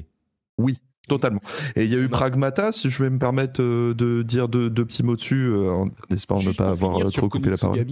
Euh, au niveau du style, on a vraiment donc on joue une sorte de, samouraï hein, qui se bat avec son épée et il y a des détails, mais il euh, il a dans le chemin de son épée euh, des fleurs ou des rubans ou des trucs. C'est vraiment même avec la musique, c'est emprunt de l'imaginaire hyper japonais. Donc ça, c'est ce qui fait que c'est ça a l'air séduisant. Mais oui, Pragmata également présenté, enfin lettre d'excuse présenté aux viewers. Mais pas que, en fait. C'est ça que, que j'ai trouvé étonnant avec, euh, Pragmata. Parce que pour rappel, Pragmata, c'était un jeu qui avait été annoncé à l'annonce de la PS5. Hein. Ça fait euh, quand même très longtemps. Euh. C'est un peu comme l'espèce le, de, de Deeper Underground, ou je sais plus comment s'appelait le, le, jeu avec des. avec des ah chevaliers sur, de, de, Capcom. Ouais, voilà, qu'on a, jamais revu. Deep, je sais plus, ouais. Bah, c'est jamais sorti en tout cas. Deep quelque chose qui est jamais ressorti. Là, on a Pragmata, mais par contre, cette fois-ci, on a vu des images de gameplay, ce qui n'était pas le cas avant. Avant, on voyait surtout, enfin, de vrai gameplay. Avant, on voyait surtout la, petite euh, gamine euh, un peu euh, cybernétique, j'ai l'impression. Hein, et pour le coup, ce qu'on a vu du gameplay, c'est quand même gros méca, shooting ultra ultra nerveux. Donc moi je, je, veux voir plus, je veux voir plus Capcom. Ça, J'aurais préféré qu'ils ne montrent rien parce que comme ça je continuerais mon quelque part d'ignorer Pragmata. Mais maintenant que j'ai vu les deux trois images, je suis, mais, mais c'est un jeu, euh, c'est un jeu du sang, ça il me le faut ça. du coup je suis déçu, il n'y a plus de date euh, maintenant. C'est vraiment euh, un moyen de dire on ne l'a pas abandonné. Genre ils ont montré du gameplay, plein de choses. c'est pas c'est pas qu'on l'abandonne, mais c'est juste qu'on a besoin de plus de temps quoi. Euh, je pense que c'est à peu près tout pour, euh, pour euh, Capcom et donc pour l'ensemble de, cette, de ce Summer Game Fest. C'est oui, c'était quand même bien dodu. C'était un bon résumé de deux heures hein, quand même. On a, on a réussi à. Je pense qu'on a couvert à peu près tout ce qui était important. et qu'on peut donc refermer ce chapitre avec en vous rappelant quand même qu'il y a plein de choses qui continuent à sortir dès maintenant et des choses qui étaient présentées là, des choses qui arrivent euh, début juin. Enfin, il y a pour rester chez Capcom, euh, c'est courant juillet Exoprimal, non? Euh, Et il y a une bêta qui commence. Oui, c'est bientôt là, c'est le mois prochain. C'est ça, une bêta qui commence demain au moment où on enregistre, vendredi 16 jusqu'au 18 et qui sort le 14 juillet. Donc rien que ça, voilà, c'est tout de suite, genre dès demain, il y a des trucs, il y a des trucs qui commencent. Say hello to a new era of mental health care. Cerebral is here to help you achieve your mental wellness goals with professional therapy and medication management support. 100% online. You'll experience the all new Cerebral Way, an innovative approach to mental wellness designed around you. You'll get a personalized treatment plan from a therapist, prescriber, or both in a safe and judgment free space. Your Cerebral therapist or prescriber will outline a customized plan with clear milestones along the way so you can get to feeling your best. With Cerebral, you're not alone in your mental health journey. We're here to empower you to live a fulfilling life. So take that first step towards a brighter future and sign up today at cerebral.com slash podcast and use code ACAST to get 15% off your first month. Offer only valid on monthly plans. Other exclusions may apply. Offer ends July 31st, 2024. See site for details. Hi, my name is Danny Pellegrino from Everything Iconic, and I'm excited to talk to you about Club Med. Club Med operates beach and mountain resorts and is the best all inclusive getaway for families. They have Club Med Punta Cana, their flagship family resort, and many other options in Mexico, the Caribbean, and around the world. Club Med are the pioneers of the all inclusive concept, which is the best to vacation. Great for families, groups, or even solo travelers looking for land and water sports, delicious food, and a place to make unforgettable memories. Visit clubmed.us, call 1 800 Club Med, or your travel advisor.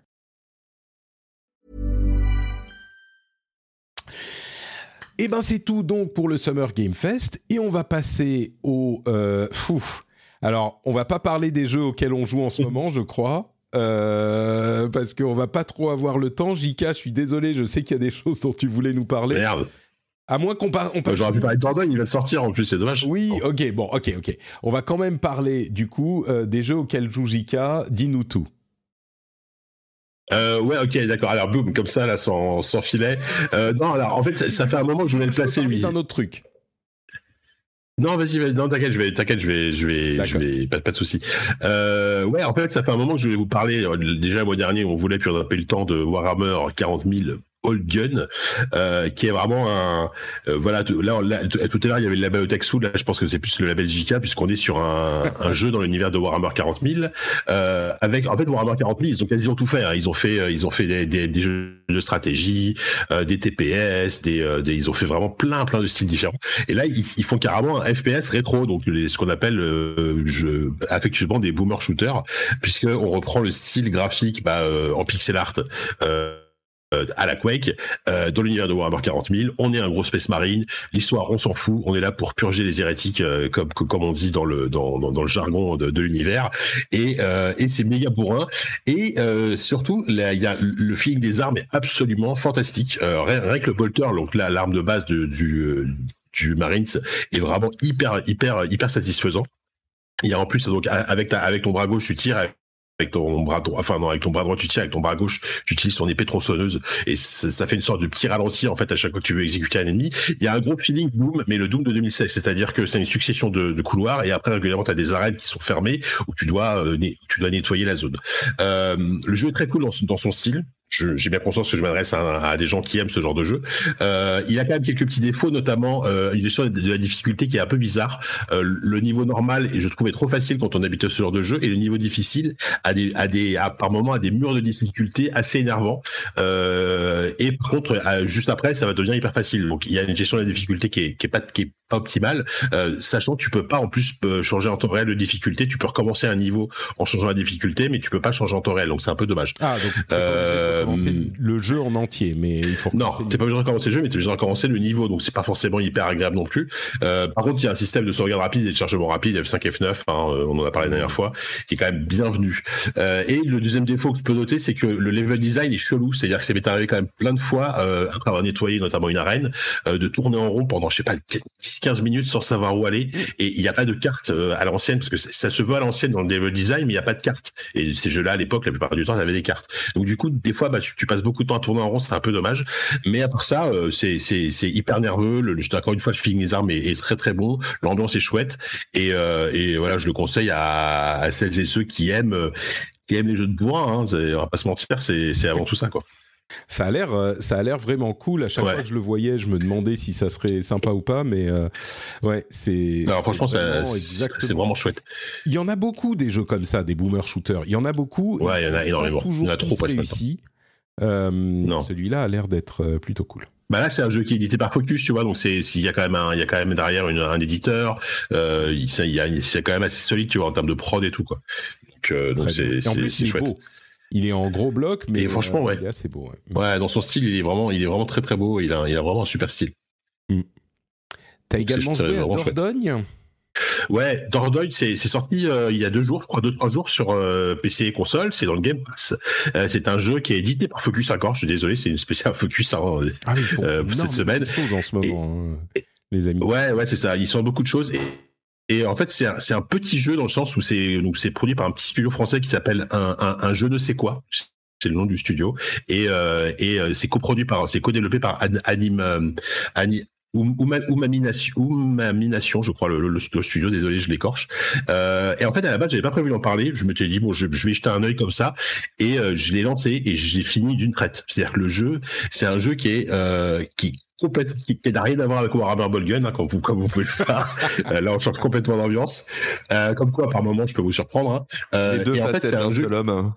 Ah ouais, ouais, bah là complètement, puisqu'on est, on est vraiment sur un trip narratif. Euh, ça dure trois heures, je vous préviens tout de suite, ça en une soirée.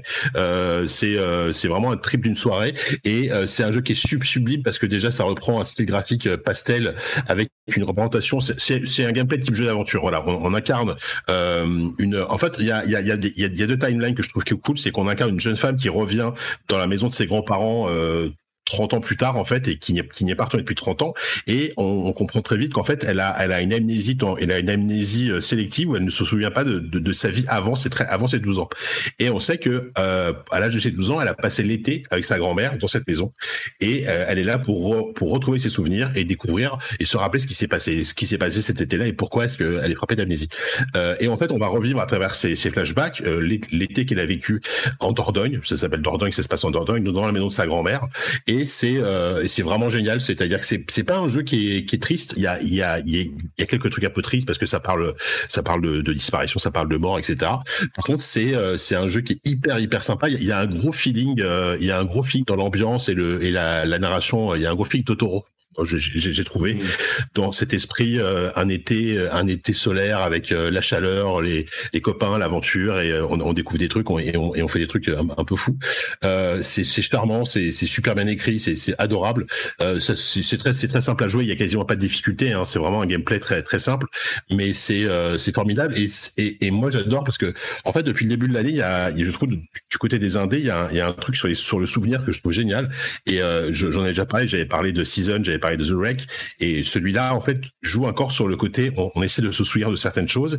Et ça joue sur la nostalgie mais une nostalgie euh, pas, euh, pas comment dire pas exagérée quoi. Une nostalgie vraiment très très juste très fine. Euh, et, et vraiment c'est un jeu qui m'a énormément plu. Donc je vous encourage à le faire d'autant plus que c'est dans le Game Pass. Donc si vous êtes abonné c'est gratos. Et si vous n'êtes pas abonné ça coûte 15 euros. Donc honnêtement ça vous n'avez pas grand chose à perdre si ça si ça pas de quoi euh, du coup, euh, parti dans ton enthousiasme, t'as pas mentionné le truc le plus frappant du jeu, qui est son style graphique. Euh, si, ouais, ouais je l'ai dit vite fait au début, ouais. C'est incroyable au niveau graphique. On a l'impression, en particulier beau. dans les dans les environnements, euh, dans les décors, de voir, enfin, une peinture. c'est une aquarelle, quoi. C'est c'est. Ah ouais. Ouais, c'est super beau. Et, euh, et c'est marrant parce que c'est une représentation graphique, enfin c'est un style euh, en, en, termes de caméra qui, qui rappelle, c'est bizarre comme comparaison, mais c'est ça.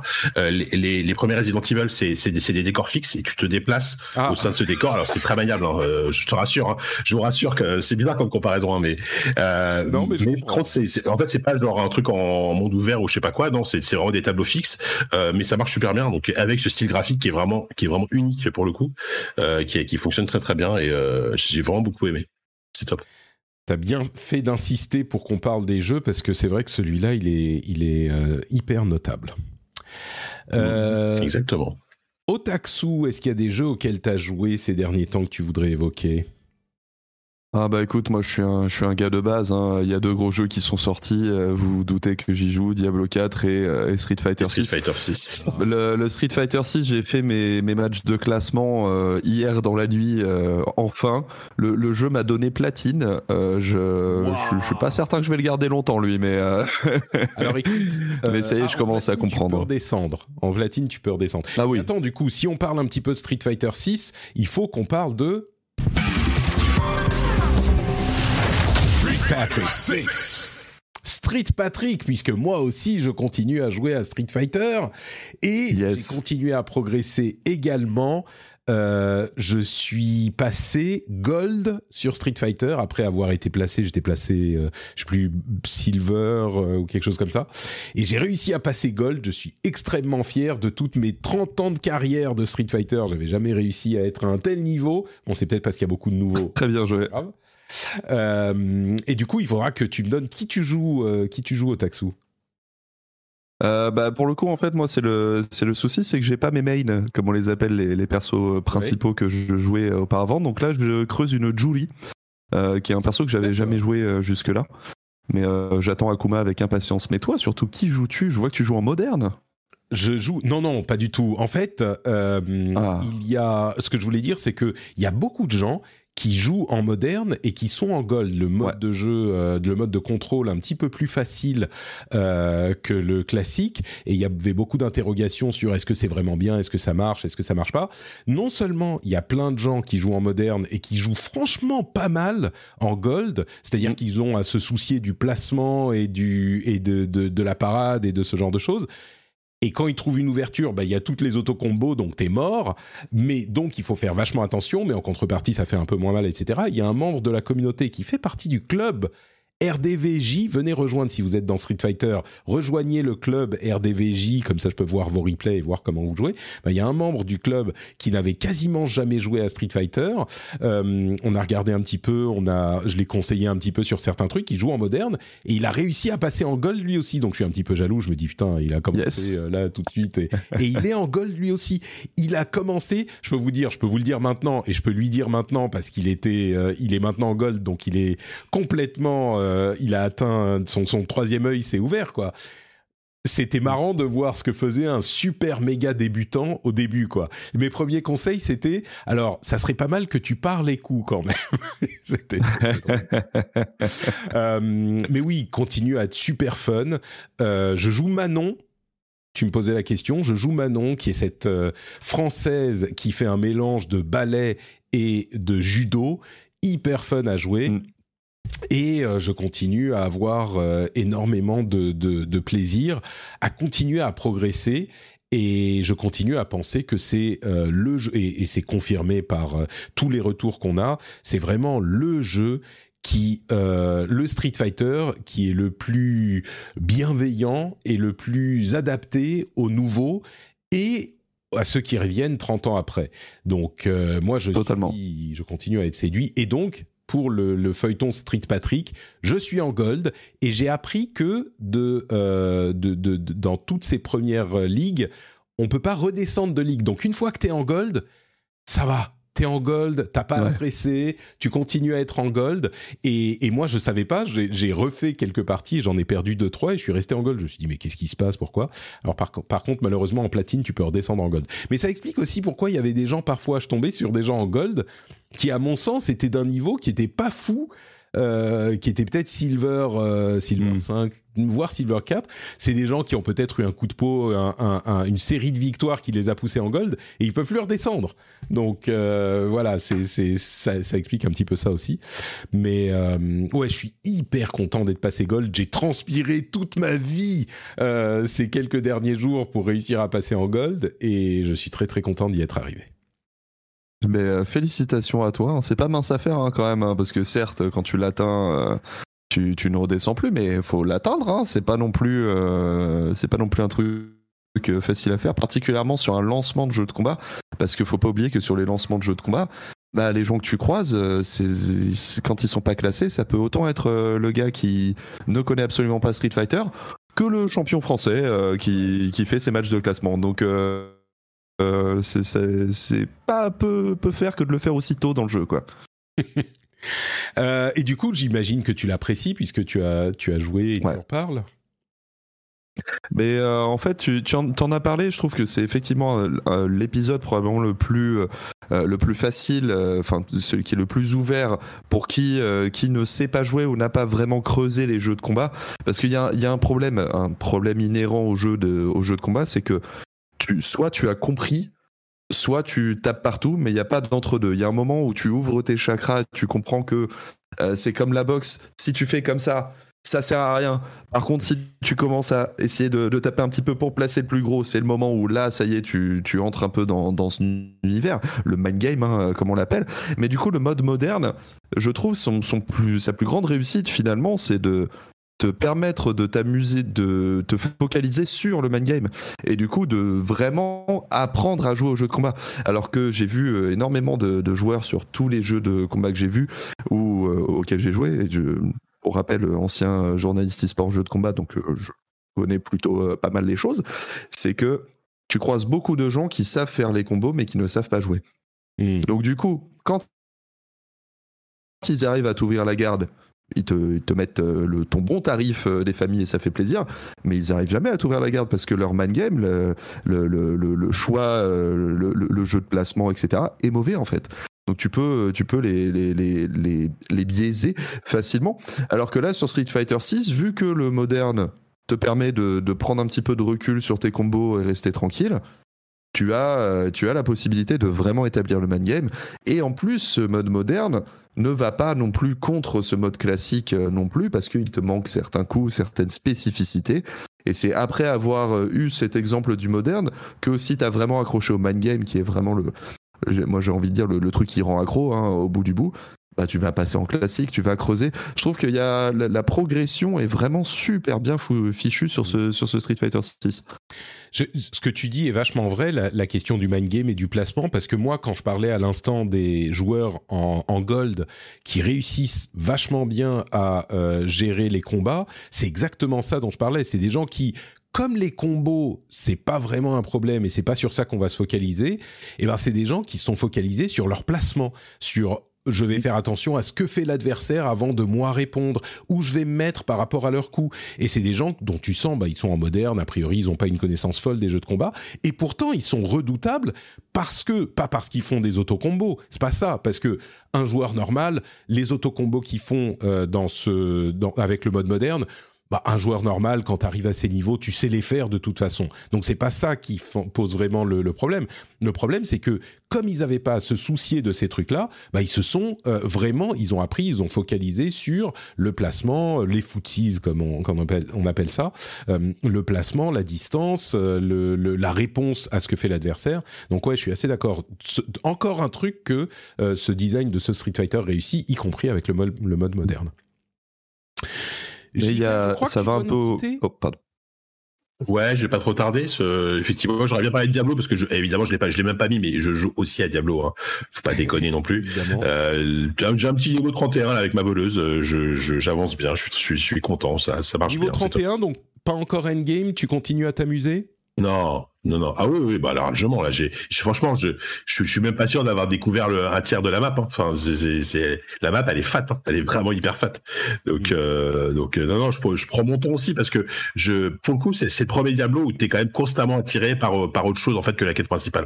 Euh, tu passes ton temps à dévier parce que tu y a une grotte à explorer, il y a un événement aléatoire qui se passe euh, et, et, le feeling des combats. Enfin, moi, je, pour le moment, j'ai testé que la voleuse, que euh, en mode le, coup euh, lancer de couteau et spécialisation dans la pose de piège le feeling des combats est vraiment super agréable. C'est d'une nervosité. Enfin, là-dessus, je pense qu'ils ont repris le meilleur de Diablo 3 euh, en termes de feeling des combats, avec avec avec pas mal de trucs qui a plutôt inspiré Diablo 2 sur le reste. Euh.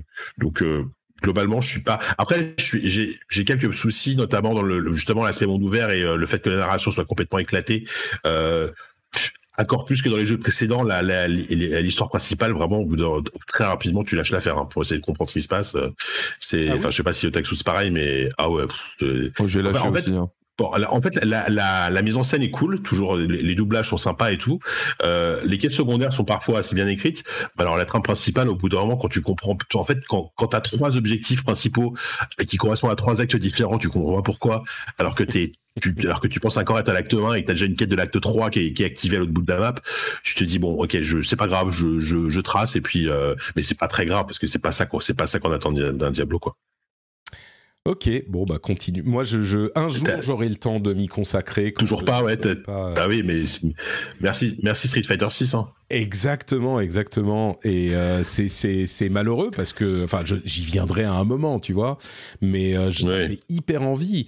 Mais euh, à un moment, tu peux pas. Et, c'est que j'ai pas énormément de temps de jeu disponible, donc je préfère le consacrer à Street Fighter parce que c'est voilà. Mais c'est hyper excitant pour moi et c'est un jeu que je préfère même plus que Diablo, c'est dire. Mais euh, mais un jour, à un moment, je, je mm. peut-être que une machine qui me permet de le prendre partout. Encore qu'il faut être connecté pour Diablo. Donc. Ouais, il faut être connecté, mais elle tourne, le Diablo 4 tourne très très bien sur la Roguelite, ça je peux te le garantir. Donc, euh, donc voilà. Bon, du coup, je vais, je vais vous laisser parler de, de, de, cette, de cette jolie console. Hein. J'espère que vous allez dire, que vous allez dire de belles choses dessus.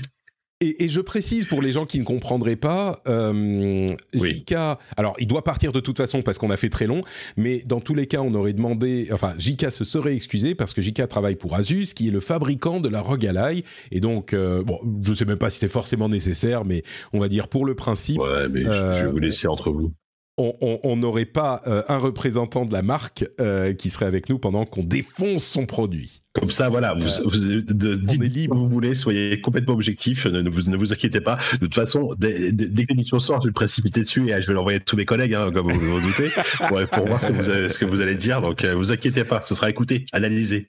Et vous savez que nous serons de toute façon sans pitié. Super. Merci beaucoup, Jika. Hâte, euh, Jika euh, sur Twitter, ZQSD podcast et, tout ce que vous connaissez et que vous aimez.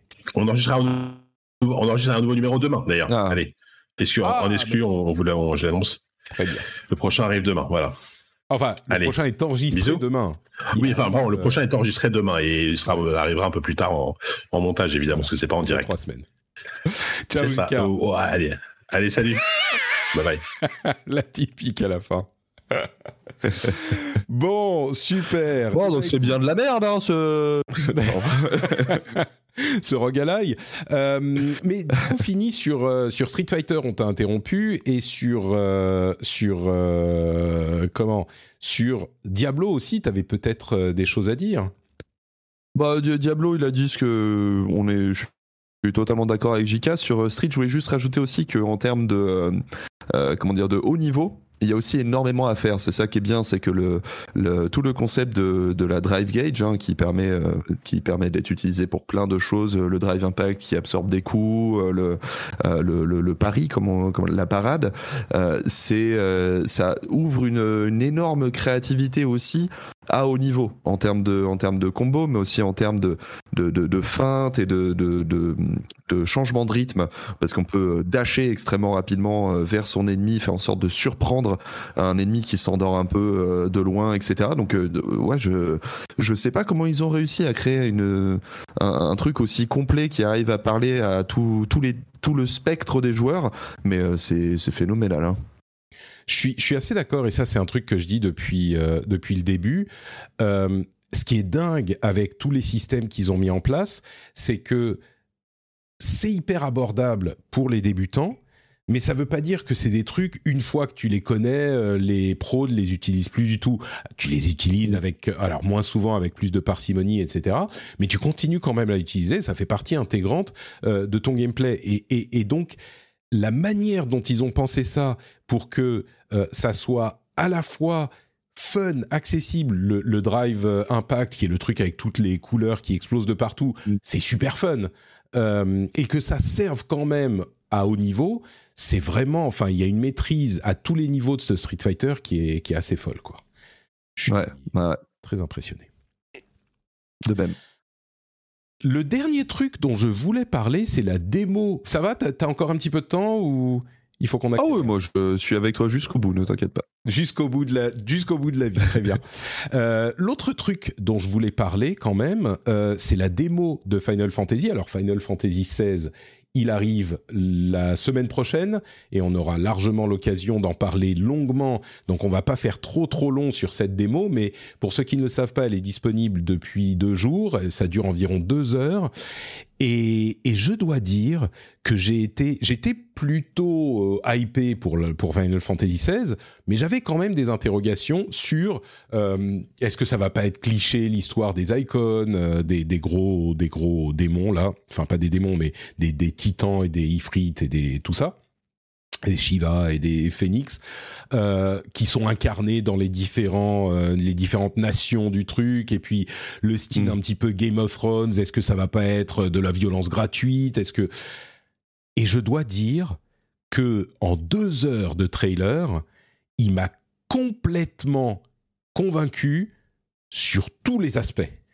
Euh, ouais la démo t'as réussi à te oui non, c'est tu, tu, disais deux heures de trailer, mais le, la démo, euh, la démo, t'as aussi parlé sur tous ces aspects euh, histoire, etc. Assez pour ah être convaincu et rassuré?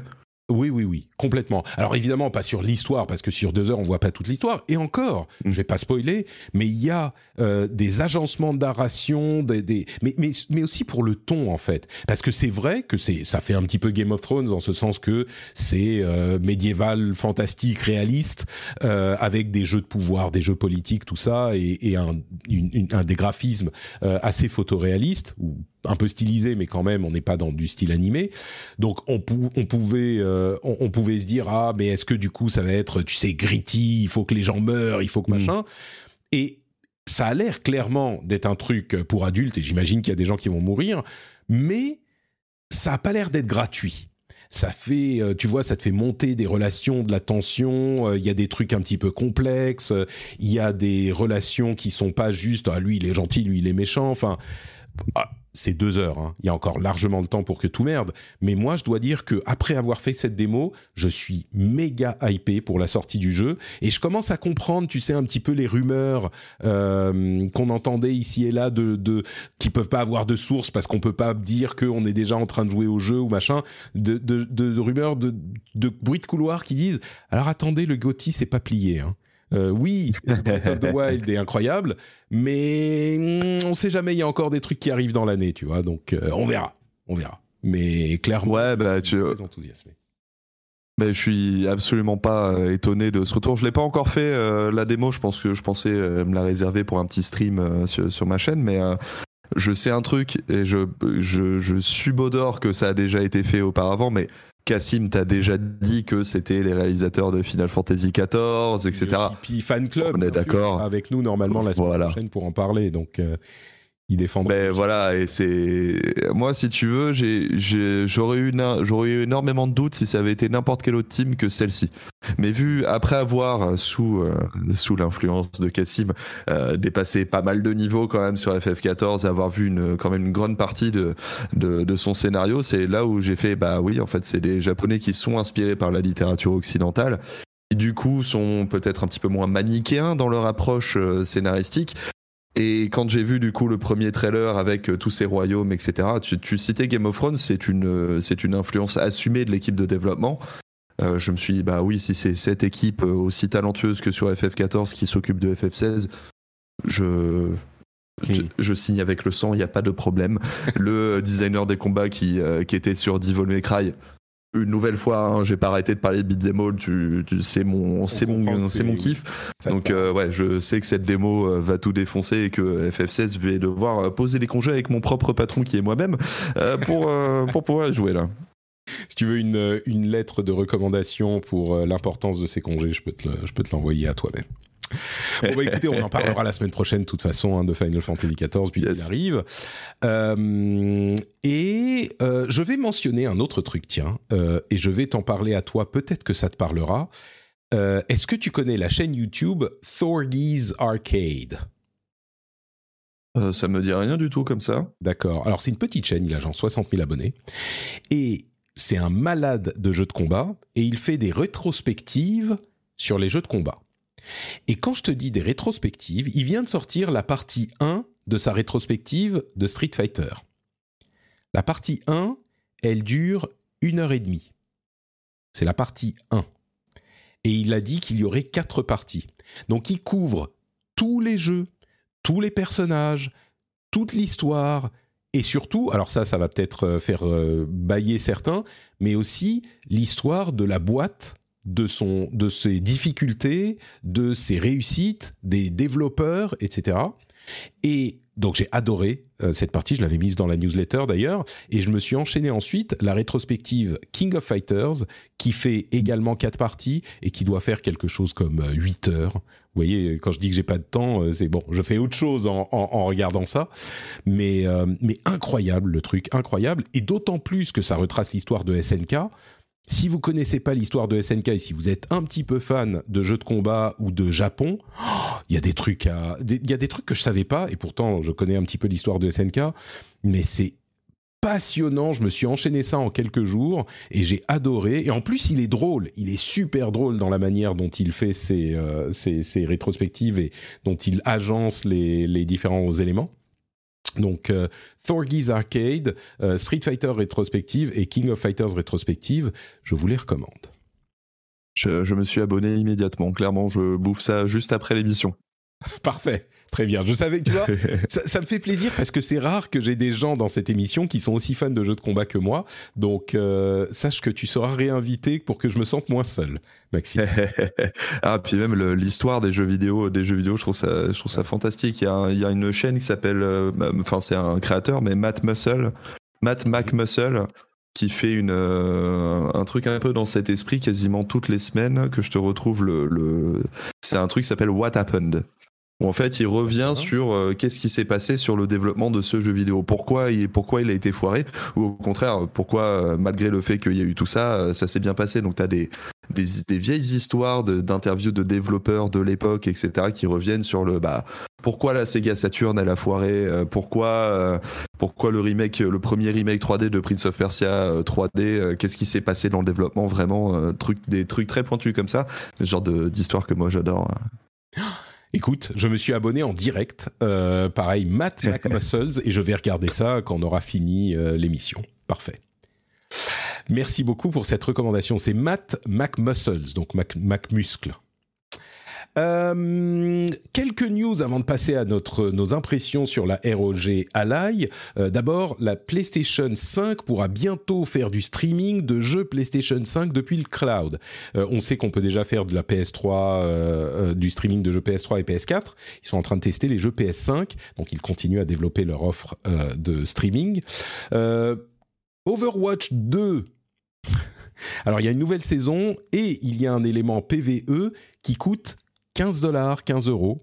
Ça a fait énormément de bruit dans la communauté Overwatch évidemment parce que 15 euros pour jouer à trois missions qui vont prendre une heure et demie à faire littéralement c'est ça euh, bah les gens sont pas contents je les comprends il y a, il y a une petite il y a un ou deux mois qui est que après avoir annoncé euh, l'annulation du solo quoi alors, c'était pas tout à fait l'annulation du solo, c'était ah. l'annulation des missions rejouables et les missions de campagne étaient toujours prévues et ça, ça en fait partie.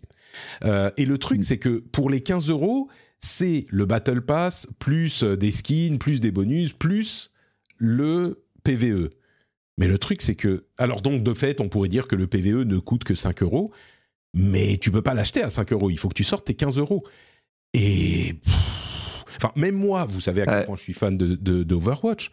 Je crois que je vais pas payer 15 euros juste pour faire ces trois missions, voir de quoi il en retourne. Et je comprends que ça soit payant. Je comprends. C'est un free-to-play, tu mets du contenu PVE, ok. Mais 15 euros pour trois missions qui durent une heure et demie, je suis désolé, euh, non. D'autant plus que ça sent le, le... Enfin bon, bref, voilà, vous avez compris. Ça sent l'Activision plus que le Blizzard. On va dire ça comme ça. Euh, et euh, Diablo 4 a, a, a, vendu pour 666 millions de dollars en 5 jours. Euh, alors évidemment, Diablo 4, il continue à faire des communiqués de presse pour dire que tout se passe bien. 666 millions, c'est marrant. Euh, il continue à pas dire combien ils en ont vendu et je comprends pas pourquoi. Euh, c'est pour moi mmh. le truc que je retiens dans ces communiqués de presse. Euh, quoi d'autre, quoi d'autre? Euh, Ça va pas très bien chez Embracers. Ils ont eu Embracer, par contre, pardon, ils ont eu un problème avec un deal qui s'est pas fait à 2 milliards. Et vous vous souvenez qu'on disait mais ils continuent à acheter des dizaines de studios, genre tous les mois il y avait 5 studios qu'Embracer rachetait. Bah là ils commencent à fermer des studios et renvoyer du monde. C'est pas drôle du tout, mais c'est un, un, parallèle marrant avec ces trois dernières années où Embracer rachetait tout le monde. Et euh, deux dernières choses. Zelda euh... sera sans doute adapté. Oh, pardon, tu voulais ajouter quelque chose? Non, non, non, je t'en prie, il y a eu un petit, un petit lag.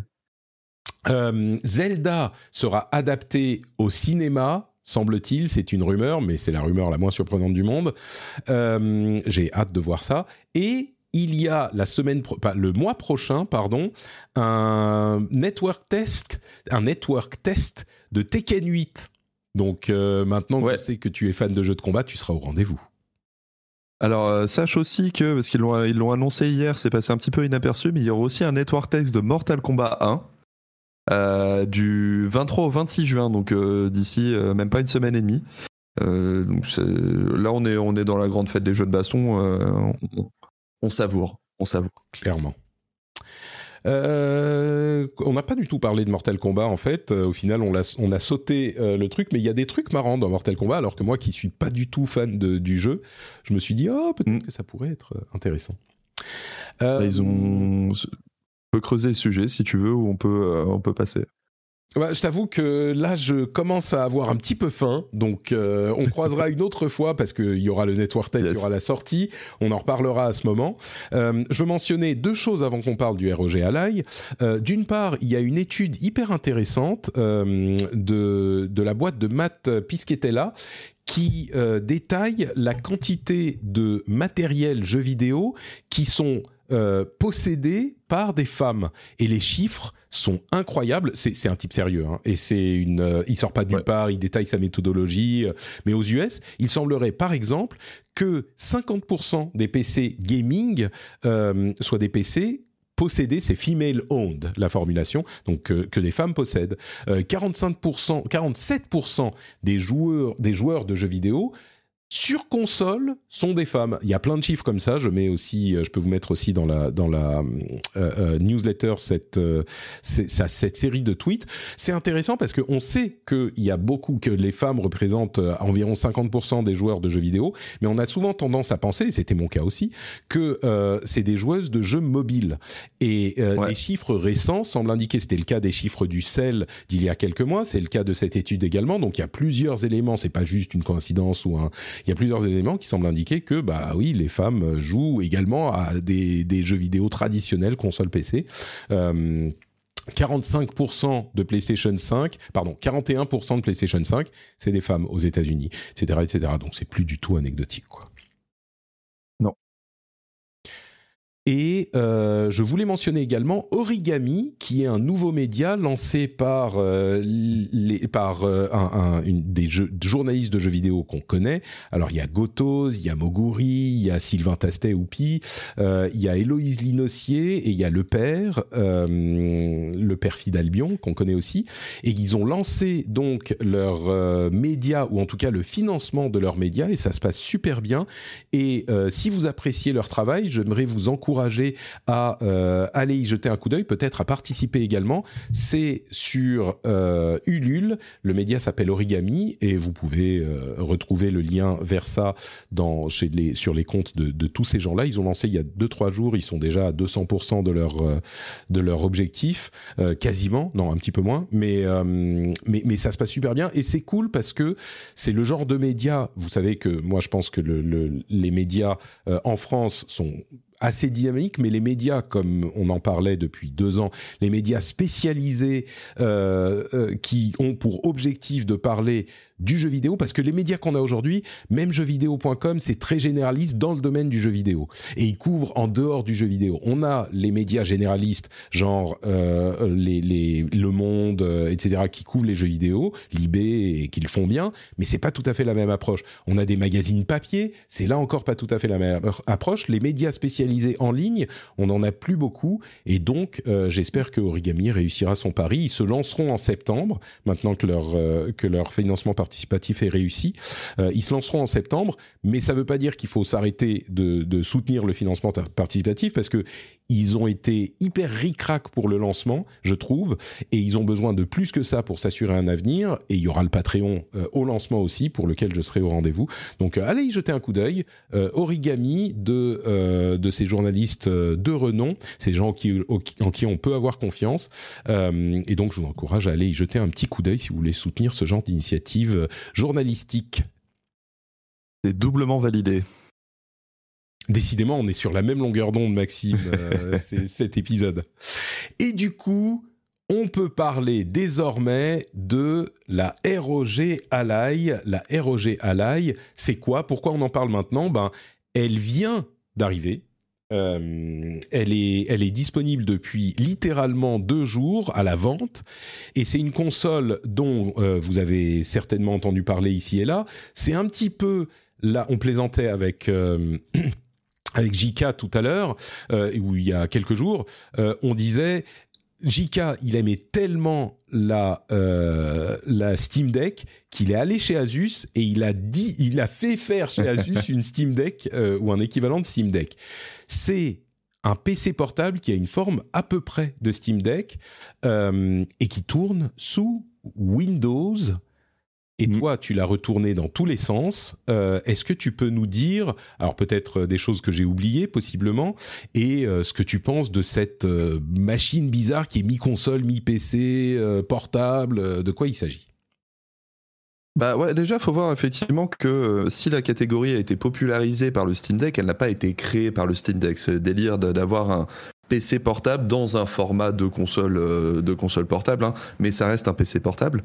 C'est tout bête, hein. euh. mais ça, c'est un concept qui existe depuis quelques années maintenant. Ça a été particulièrement popularisé euh, en Asie hein, parce que justement euh, ils ont les lignes de production proches donc ils pouvaient récupérer des composants de PC portable et faire un petit peu ce qu'ils voulaient avec. Notamment il y a une marque qui s'appelle GPD qui a été euh, une des plus connues pendant un certain temps. Il y a eu Ayaneo ensuite Aine tout plein tout plein d'acteurs mais Steam a fait en sorte de, de populariser ça auprès du grand public.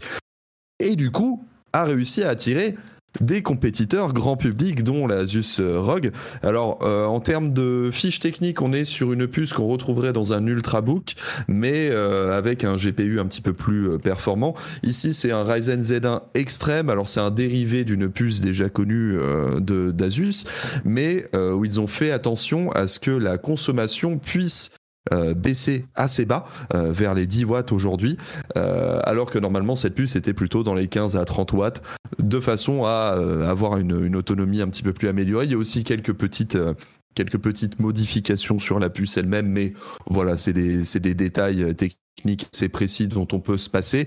Ce qu'il faut retenir aussi, c'est qu'il y a 16 Go de RAM LPDDR5. Ça, ce que ça veut dire, c'est qu'elle est en parité en termes de mémoire avec les consoles. Donc ça peut aussi faciliter énormément les ports de, de, jeux, puisque les jeux consoles partent du principe qu'on a 16 Go de RAM. Ça pose souci euh, ces derniers temps sur les cartes graphiques, ce n'est pas un souci qu'on aura sur la ROG Ally. Et on a euh, 512 Go de stockage, euh, pareil c'est en PCI euh, 5.0. Ce que ça veut dire, c'est que c'est le stockage le plus rapide actuellement disponible. Et là encore, les consoles et les jeux qui vont arriver là sous peu sur cette deuxième vague vont compter sur un stockage ultra rapide.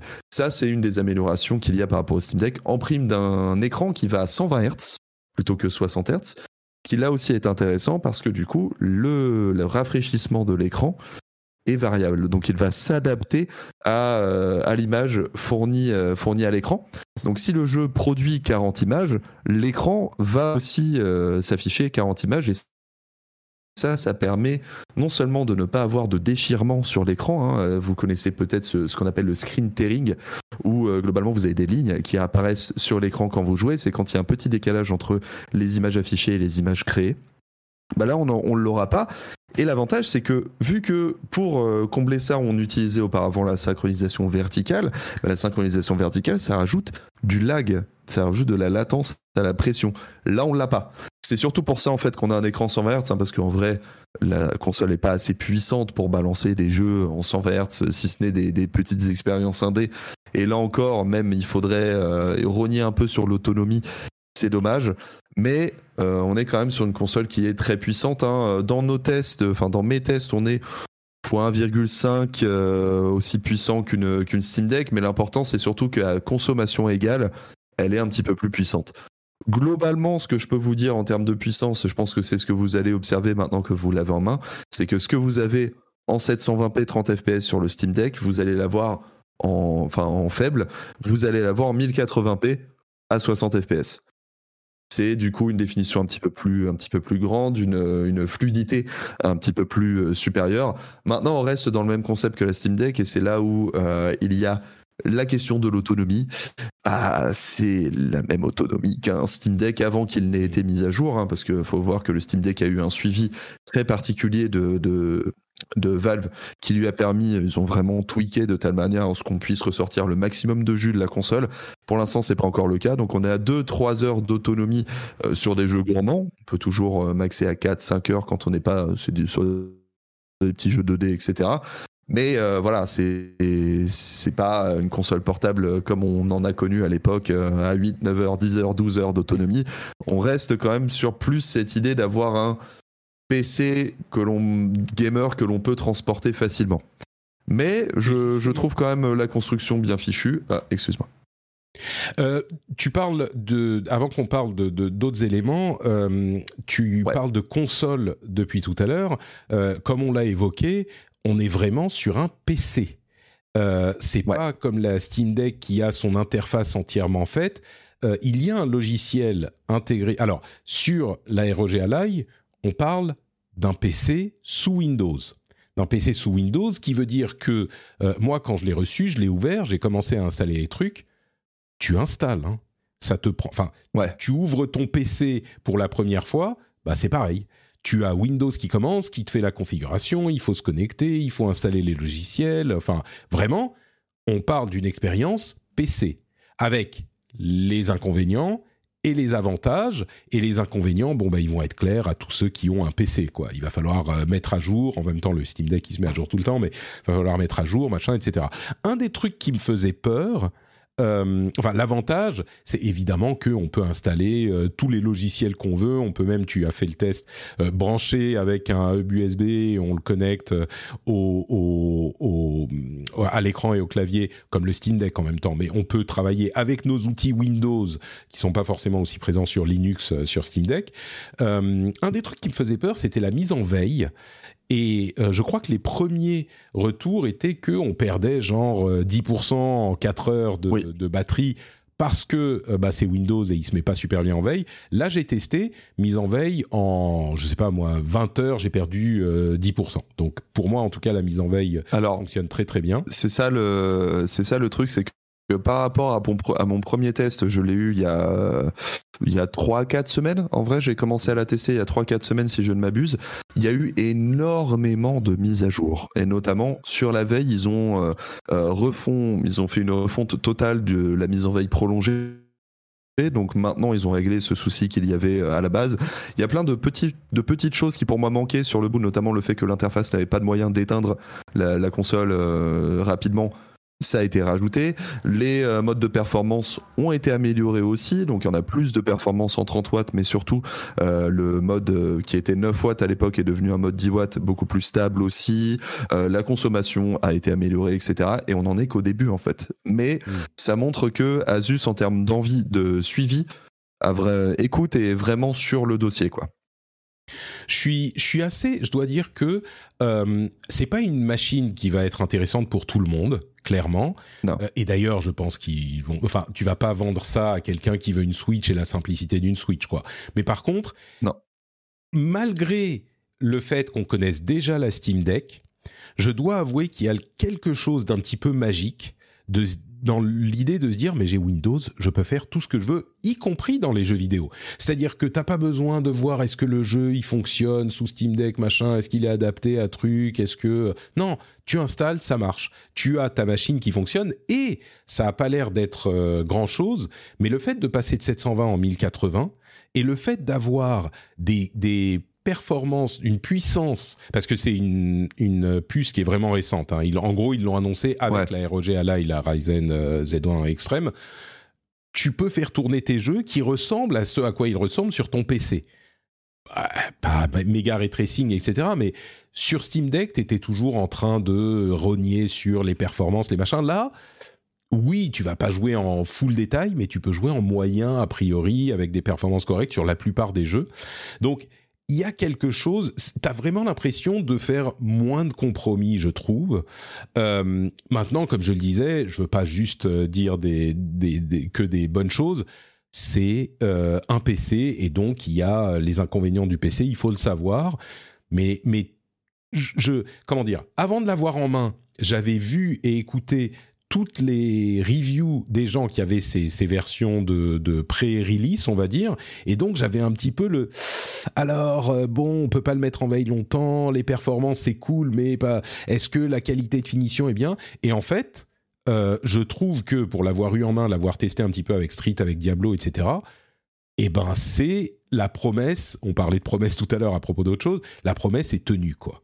Euh, est-ce que tu, es d'accord sur ce méga résumé de, du truc, la promesse, tout ce qu'ils promettent, on, y tient, ou est-ce que il y a des choses auxquelles je pense pas? Non, je suis, totalement d'accord avec toi. Euh, et particulièrement, il y a, ce point Windows qui est le, plus particulier, parce qu'on le sait, genre Steam a développé SteamOS pour faire en sorte que tout soit compatible avec la manette. mais le, problème de ça aussi, c'est que bah, tous les jeux ne sont pas compatibles Linux, donc il y a des couches de traduction, etc. connaît bien le dossier maintenant. Là, on s'évite absolument tout ça, donc on peut jouer à tout et n'importe quoi. Vous pouvez lancer tous les jeux qui ont des anti-triches ou des trucs comme ça. Tout ce que vous voulez, clairement, passe sur la console. Mais Windows est clairement pas fait pour être à la manette, quoi. Faut que bah bien sûr, Destiny. Enfin, évidemment. Mais il y a un truc aussi euh, sur lequel euh, je pense que c'est un point important, c'est le prix. Euh, parce qu'on ah est à 799 euros. Ouais. Voilà. mais c'est là où ce qui me fait marrer, c'est que pour moi, c'est pas une concurrente du Steam Deck. La Steam Deck ne sera jamais vaincue sur son prix. C'est juste pas possible parce qu'ils peuvent recouper le tarif sur les ventes de jeux qui n'est le cas de personne d'autre dans cette industrie. Donc euh, voilà, c'est clair et net. Mais c'est que 120 euros de plus par rapport au plus haut modèle du Steam Deck à 512 Go, donc stockage égal, etc.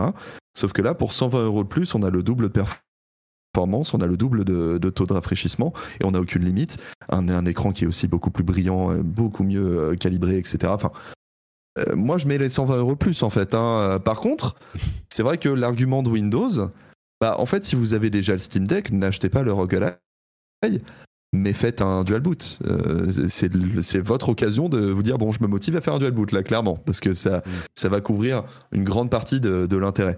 Mais si moi je devais acheter effectivement une console comme ça, alors je, vous le dis, ça va pas changer mes, mes habitudes. Je préfère jouer dans le cloud, mais si je devais acheter une console comme ça, j'achèterais celle-ci et pas le Steam Deck. Mais aussi parce que euh, je pense qu'on le voit bien euh, sur, sur les images et tout. Ouais, J'ai le filtre machin, mais il n'y a pas les pavés tactiles ou les trucs comme ça qui sont sur le Steam Deck qui moi me rendent la console inconfortable. Je vais pas vous mentir. Elle est vraiment sur une format, un format Xbox traditionnel. Le placement des boutons est littéralement une mimique. Donc du coup, bah, quand on la prend en main, c'est juste euh, super naturel et voilà quoi, je vais pas me poser de questions. Je suis curieux de ton avis du coup, toi qui, qui joue au jeu de baston. Cette croix, qu'est-ce que t'en penses de cette croix? Je ne l'ai pas encore assez testé euh, pour vraiment te dire. Ah. Je l'ai depuis hier ou quoi, avant-hier. Euh, j'ai pas eu le temps d'assez la tester. Donc ça, je, je, ne pourrais pas te dire. Mais par contre, euh, il y a deux choses qu'il faut, faut dire, et l'une d'entre elles me convainc en fait de la préférer au Steam Deck. Euh, la première, c'est qu'il y a un logiciel qui s'appelle Armory Crate qui essaye d'émuler un petit peu le fonctionnement du Steam Deck en remettant dans la même interface, euh, c'est le logiciel de, Asus, hein, en mettant tous vos jeux dans la même interface. Ça fonctionne correctement, c'est pas aussi clean que ce qu'on trouve chez Steam, mais ça fonctionne correctement.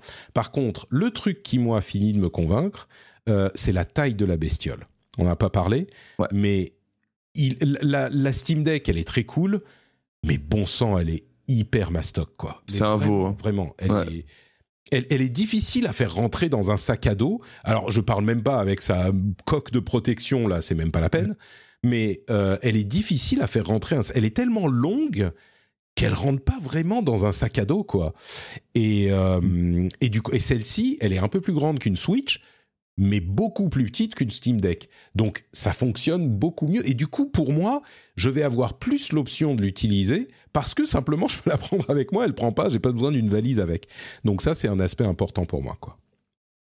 Et très légère aussi dans, cette même, euh, ce même ordre d'idée. On est à 608, 608 grammes. Et du coup, moi, j'ai toujours eu un souci avec ces consoles qui était que quand je les utilise comme ça, ce qui est souvent le cas, au bout d'un moment, j'avais les avant-bras qui fatiguaient parce que le, sang avait du mal à remonter, quoi, juste à cause du, poids de l'appareil lui-même. Alors que là, cette console, c'est une des rares que je peux vraiment utiliser euh, des heures durant avec un, câble branché parce que l'autonomie non, mais euh, sans avoir aucun euh, souci, en étant toujours constamment confortable quoi. Donc chapeau, chapeau l'artiste sur ça. Hein.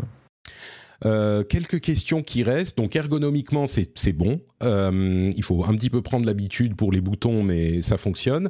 On nous demande est-ce que ça chauffe? Et moi, j'ajouterais est-ce que ça fait du bruit au niveau du ventilateur? Le modèle que j'ai eu ne faisait pas de bruit. J'ai cru voir que quelqu'un avait, avait du coil wine, comme, comme on l'appelle, donc des bruits de, de ventilateur très aigus et perturbants. Ça n'a pas été mon expérience, alors que pourtant euh, ils ont amélioré le modèle euh, parce que on a eu des modèles de pré-production. hein. donc euh, il y a certains soucis comme les, les boutons un petit peu trop mous qui ont été réglés sur les sur les problèmes sur les les modèles vendus sur le marché. Si tu as du Colwine, je ferai appel à ta garantie parce que tu as juste Ouais. pas de peau, je pense, parce que c'est vraiment vraiment silencieux pour le coup. Et surtout, ça l'est parce qu'il y a deux ventilateurs au dos. En fait, les deux grilles que vous voyez, c'est un et deux ventilateurs. Le logo, euh, c'est aussi un, ventilateur. Ce qui fait du coup que bah, pour euh, gérer la chauffe, il n'a pas besoin de faire tourner un seul ventilateur très fort et faire beaucoup de bruit, comme c'est le cas du Steam Deck. hein. Même après la mise à jour, c'est quand même très bruyant. Je pense qu'on est à la moitié du bruit maximum que est capable de faire le Steam Deck. Et surtout, c'est un truc que je trouve particulièrement intéressant parce que déjà, ça chauffe pas trop. Et en plus, euh, ça veut dire que vous pouvez soutenir vos performances très longtemps. Donc, si vous l'utilisez comme un PC, vraiment aller à 30 watts, booster un maximum le CPU qui est impressionnant. Le CPU de cette euh, console est vraiment euh, waouh, fait des scores euh, phénoménaux. Et quand même garder, garder la, la longévité de votre, de votre matériel. quoi. Avec en prime cette idée que, vu qu'il y a tout un aspect connecter une carte graphique ou un truc comme ça, on peut vraiment soutenir les performances de, de la carte graphique. C'est, non, c'est vraiment impressionnant. Le, pour moi, le, c'est un des, un des trucs au- dont on parle le moins et qui est le plus impressionnant de la console, c'est en fait sa gestion de la chauffe, clairement. Euh, on nous demande également dans la chatroom, juste pour rire, est-ce que la VR ça marche? La VR ça marche Nope. avec? Euh, Tu dis non? Non, non, non. Faut, faut voir qu'avec euh, pour la VR, comprenez bien que le principe de la VR, c'est qu'il faut que vous puissiez afficher deux écrans avec un très haut taux de rafraîchissement. Là, on n'arrive même pas à atteindre les 60 Hz sur un écran. Il faudrait que la console puisse faire deux fois cet écran en très haute résolution et en très haut taux de fréquence pour avoir une expérience VR confortable. Donc non, non, non, elle est très bien pour ce qu'elle vise, mais la VR, euh, c'est non.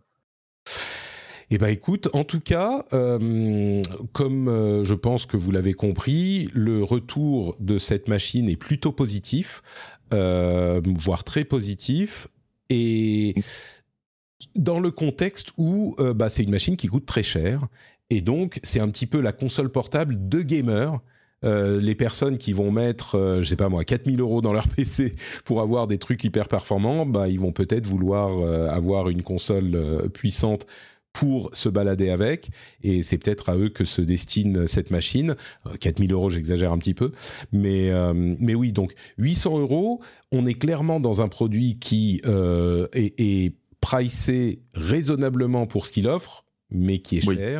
Donc euh, ensuite, à chacun de faire son choix. Moi, je suis plutôt, plutôt satisfait du truc. Quoi. Mais pour moi, le, comment dire, le client typique, c'est pas celui qui veut jouer dans, les transports, etc. Parce que rendez-vous compte quand même que sur PC, aujourd'hui, 75% des jeux auxquels vous voulez jouer réclament une connexion à un Diablo 4, par exemple, vous n'allez pas y jouer dans le bus. C'est juste pas possible, il vous faut la connexion pour lancer Diablo 4. Par contre, euh, tu sors d'un. Enfin, je sais pas, tu as des rendez-vous pro, euh, tu, tu te balades d'un coup à un autre, etc. Tu veux garder une plateforme où tu as toutes tes sauvegardes et tu peux la transporter très facilement dans ton sac sans devoir euh, sortir, euh, je sais pas, le, gros Razer euh, 15 pouces, etc. Genre vraiment pouvoir euh, jouer dans le lit de la chambre d'hôtel euh, où tu vas. C'est une des meilleures plateformes pour ça, quoi. Eh ben écoute, merci beaucoup pour euh, ton tes détails. J'ai mes, tu vois, on a fait tellement long, il y a mes AirPods qui commencent à mourir. Alors je sais pas si je t'entends. Ah mince. Ah si, je t'entends d'un côté. Super. C'est au moins ça. Et je crois. Eh ben, euh, merci pour tout, hein, Patrick. hein. Mais merci, merci à toi vraiment et du coup euh, pour euh, toutes ces longues explications sur tous ces longs sujets qu'on a traités. Ça fait très bizarre d'avoir qu'un seul, qu'une seule oreille. Euh, Est-ce que tu pourrais nous dire du coup avant qu'on ne se quitte où on peut te retrouver sur internet s'il te plaît Maxime? Eh ben c'est euh, at otaxu, O-T-A-X-O-U, partout, et particulièrement sur euh, youtube.com slash otaxu, puisque euh, comme, euh, comme les origamis et consorts, euh, mes confrères, j'essaye de, garantir mon indépendance, ce qui veut aussi dire garantir mon indépendance journalistique. Et pour ça, j'essaye depuis, euh, je, me suis donné comme défi en 2023 de, lancer une, chaîne YouTube donc qui est qui est fort fort fort fort high tech mais ce, ce sera pas l'idée là pour l'instant en fait je la démarre avec des tests produits parce que c'est le truc le plus simple à faire comprendre aux gens, mais je veux faire en sorte de d'expliquer justement des notions très compliquées du, du gaming PC par exemple ou du PC en lui-même, en des, avec des exemples très simples, histoire de de faire en sorte que les gens face à des, des discours très marketing, notamment autour de l'IA ou ce genre de choses, puissent comprendre vraiment de quoi il s'agit, avoir des notions, ne pas être perdu dans ce genre de choses. Et je vais lancer euh, plus particulièrement aussi des directs où là on va simplement jouer aux jeux vidéo tranquillement. Mais euh, voilà, le but c'est d'être le, plus accessible possible et de faire des, des tests évidemment en toute indépendance euh, donc j'espère que j'espère que vous me suivrez. Merci pour tout et surtout merci à, Patrick parce que tu, tu, le sais, tu as été un, un, de mes un de mes exemples de, de, de jeunesse. De travailler avec toi aujourd'hui, ça, ça, fait toujours euh, très très plaisir. Merci infiniment pour tes, tes jolis mots. J'en suis toujours un petit peu émoustillé, je dois l'avouer. Écoute, euh, mon, mon, mon, but est de, de réussir à séduire un, un, journaliste et un intervenant qui aime les jeux de combat. C'est tellement rare euh, parmi mes connaissances, tu vois, je fais tout pour euh, te pousser à revenir un jour peut-être. Donc, euh, ah bah, appelle et je serai là. C'est une promesse. Merci beaucoup Maxime, alias Otaxu. Le lien vers ton compte Twitter et le compte Twitter de Jika sera dans les notes de l'émission. Pour ma part, c'est Note Patrick un petit peu partout. Bon, si vous avez suivi jusqu'ici, j'imagine que vous connaissez un petit peu ce que je fais. Euh, vous avez le Discord où vous pouvez rejoindre, par exemple, le, euh, le, le, le, channel du forum Street Fighter 6 où on discute. On a le club dans Street Fighter, RDVJ aussi pour rendez-vous jeu. Euh, vous avez aussi Street le stream. Alors à partir de la semaine prochaine, je serai chez moi avec mon vrai PC de gamer qui coûte euh, des, sous, des sous euh, et qui du coup stream correctement, pas comme ce petit Mac euh, auquel je demande quand même beaucoup, je dois l'avouer. vous pouvez me retrouver sur Twitch pour tout ça et bien sûr le Patreon. J'en ai pas parlé au milieu de l'émission aujourd'hui. On avait on fait trois heures d'émission, c'est rare qu'on aille aussi loin. Euh, mais ça ne veut pas dire que ce n'est pas important. Patreon.com slash rdvjeux pour soutenir l'émission et le travail que je fais. Si vous appréciez, n'hésitez pas à aller y jeter un coup d'œil, il y a des bonus sympathiques et surtout le plaisir de soutenir des créateurs que vous appréciez. Merci à vous tous, merci à vous toutes. On se donne rendez-vous dans une semaine pour un nouvel épisode. Ciao à tous.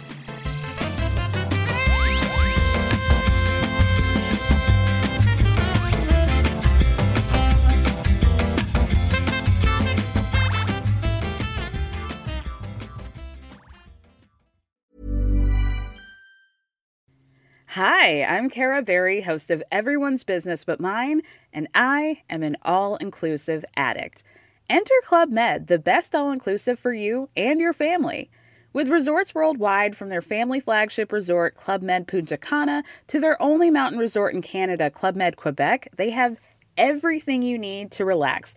With their 20 plus sports activities, wellness programs, you can dine on delicious cuisine and make memories with your family. So book your next getaway with Club Med. Visit clubmed.us or call 1 800 Club Med or your travel advisor.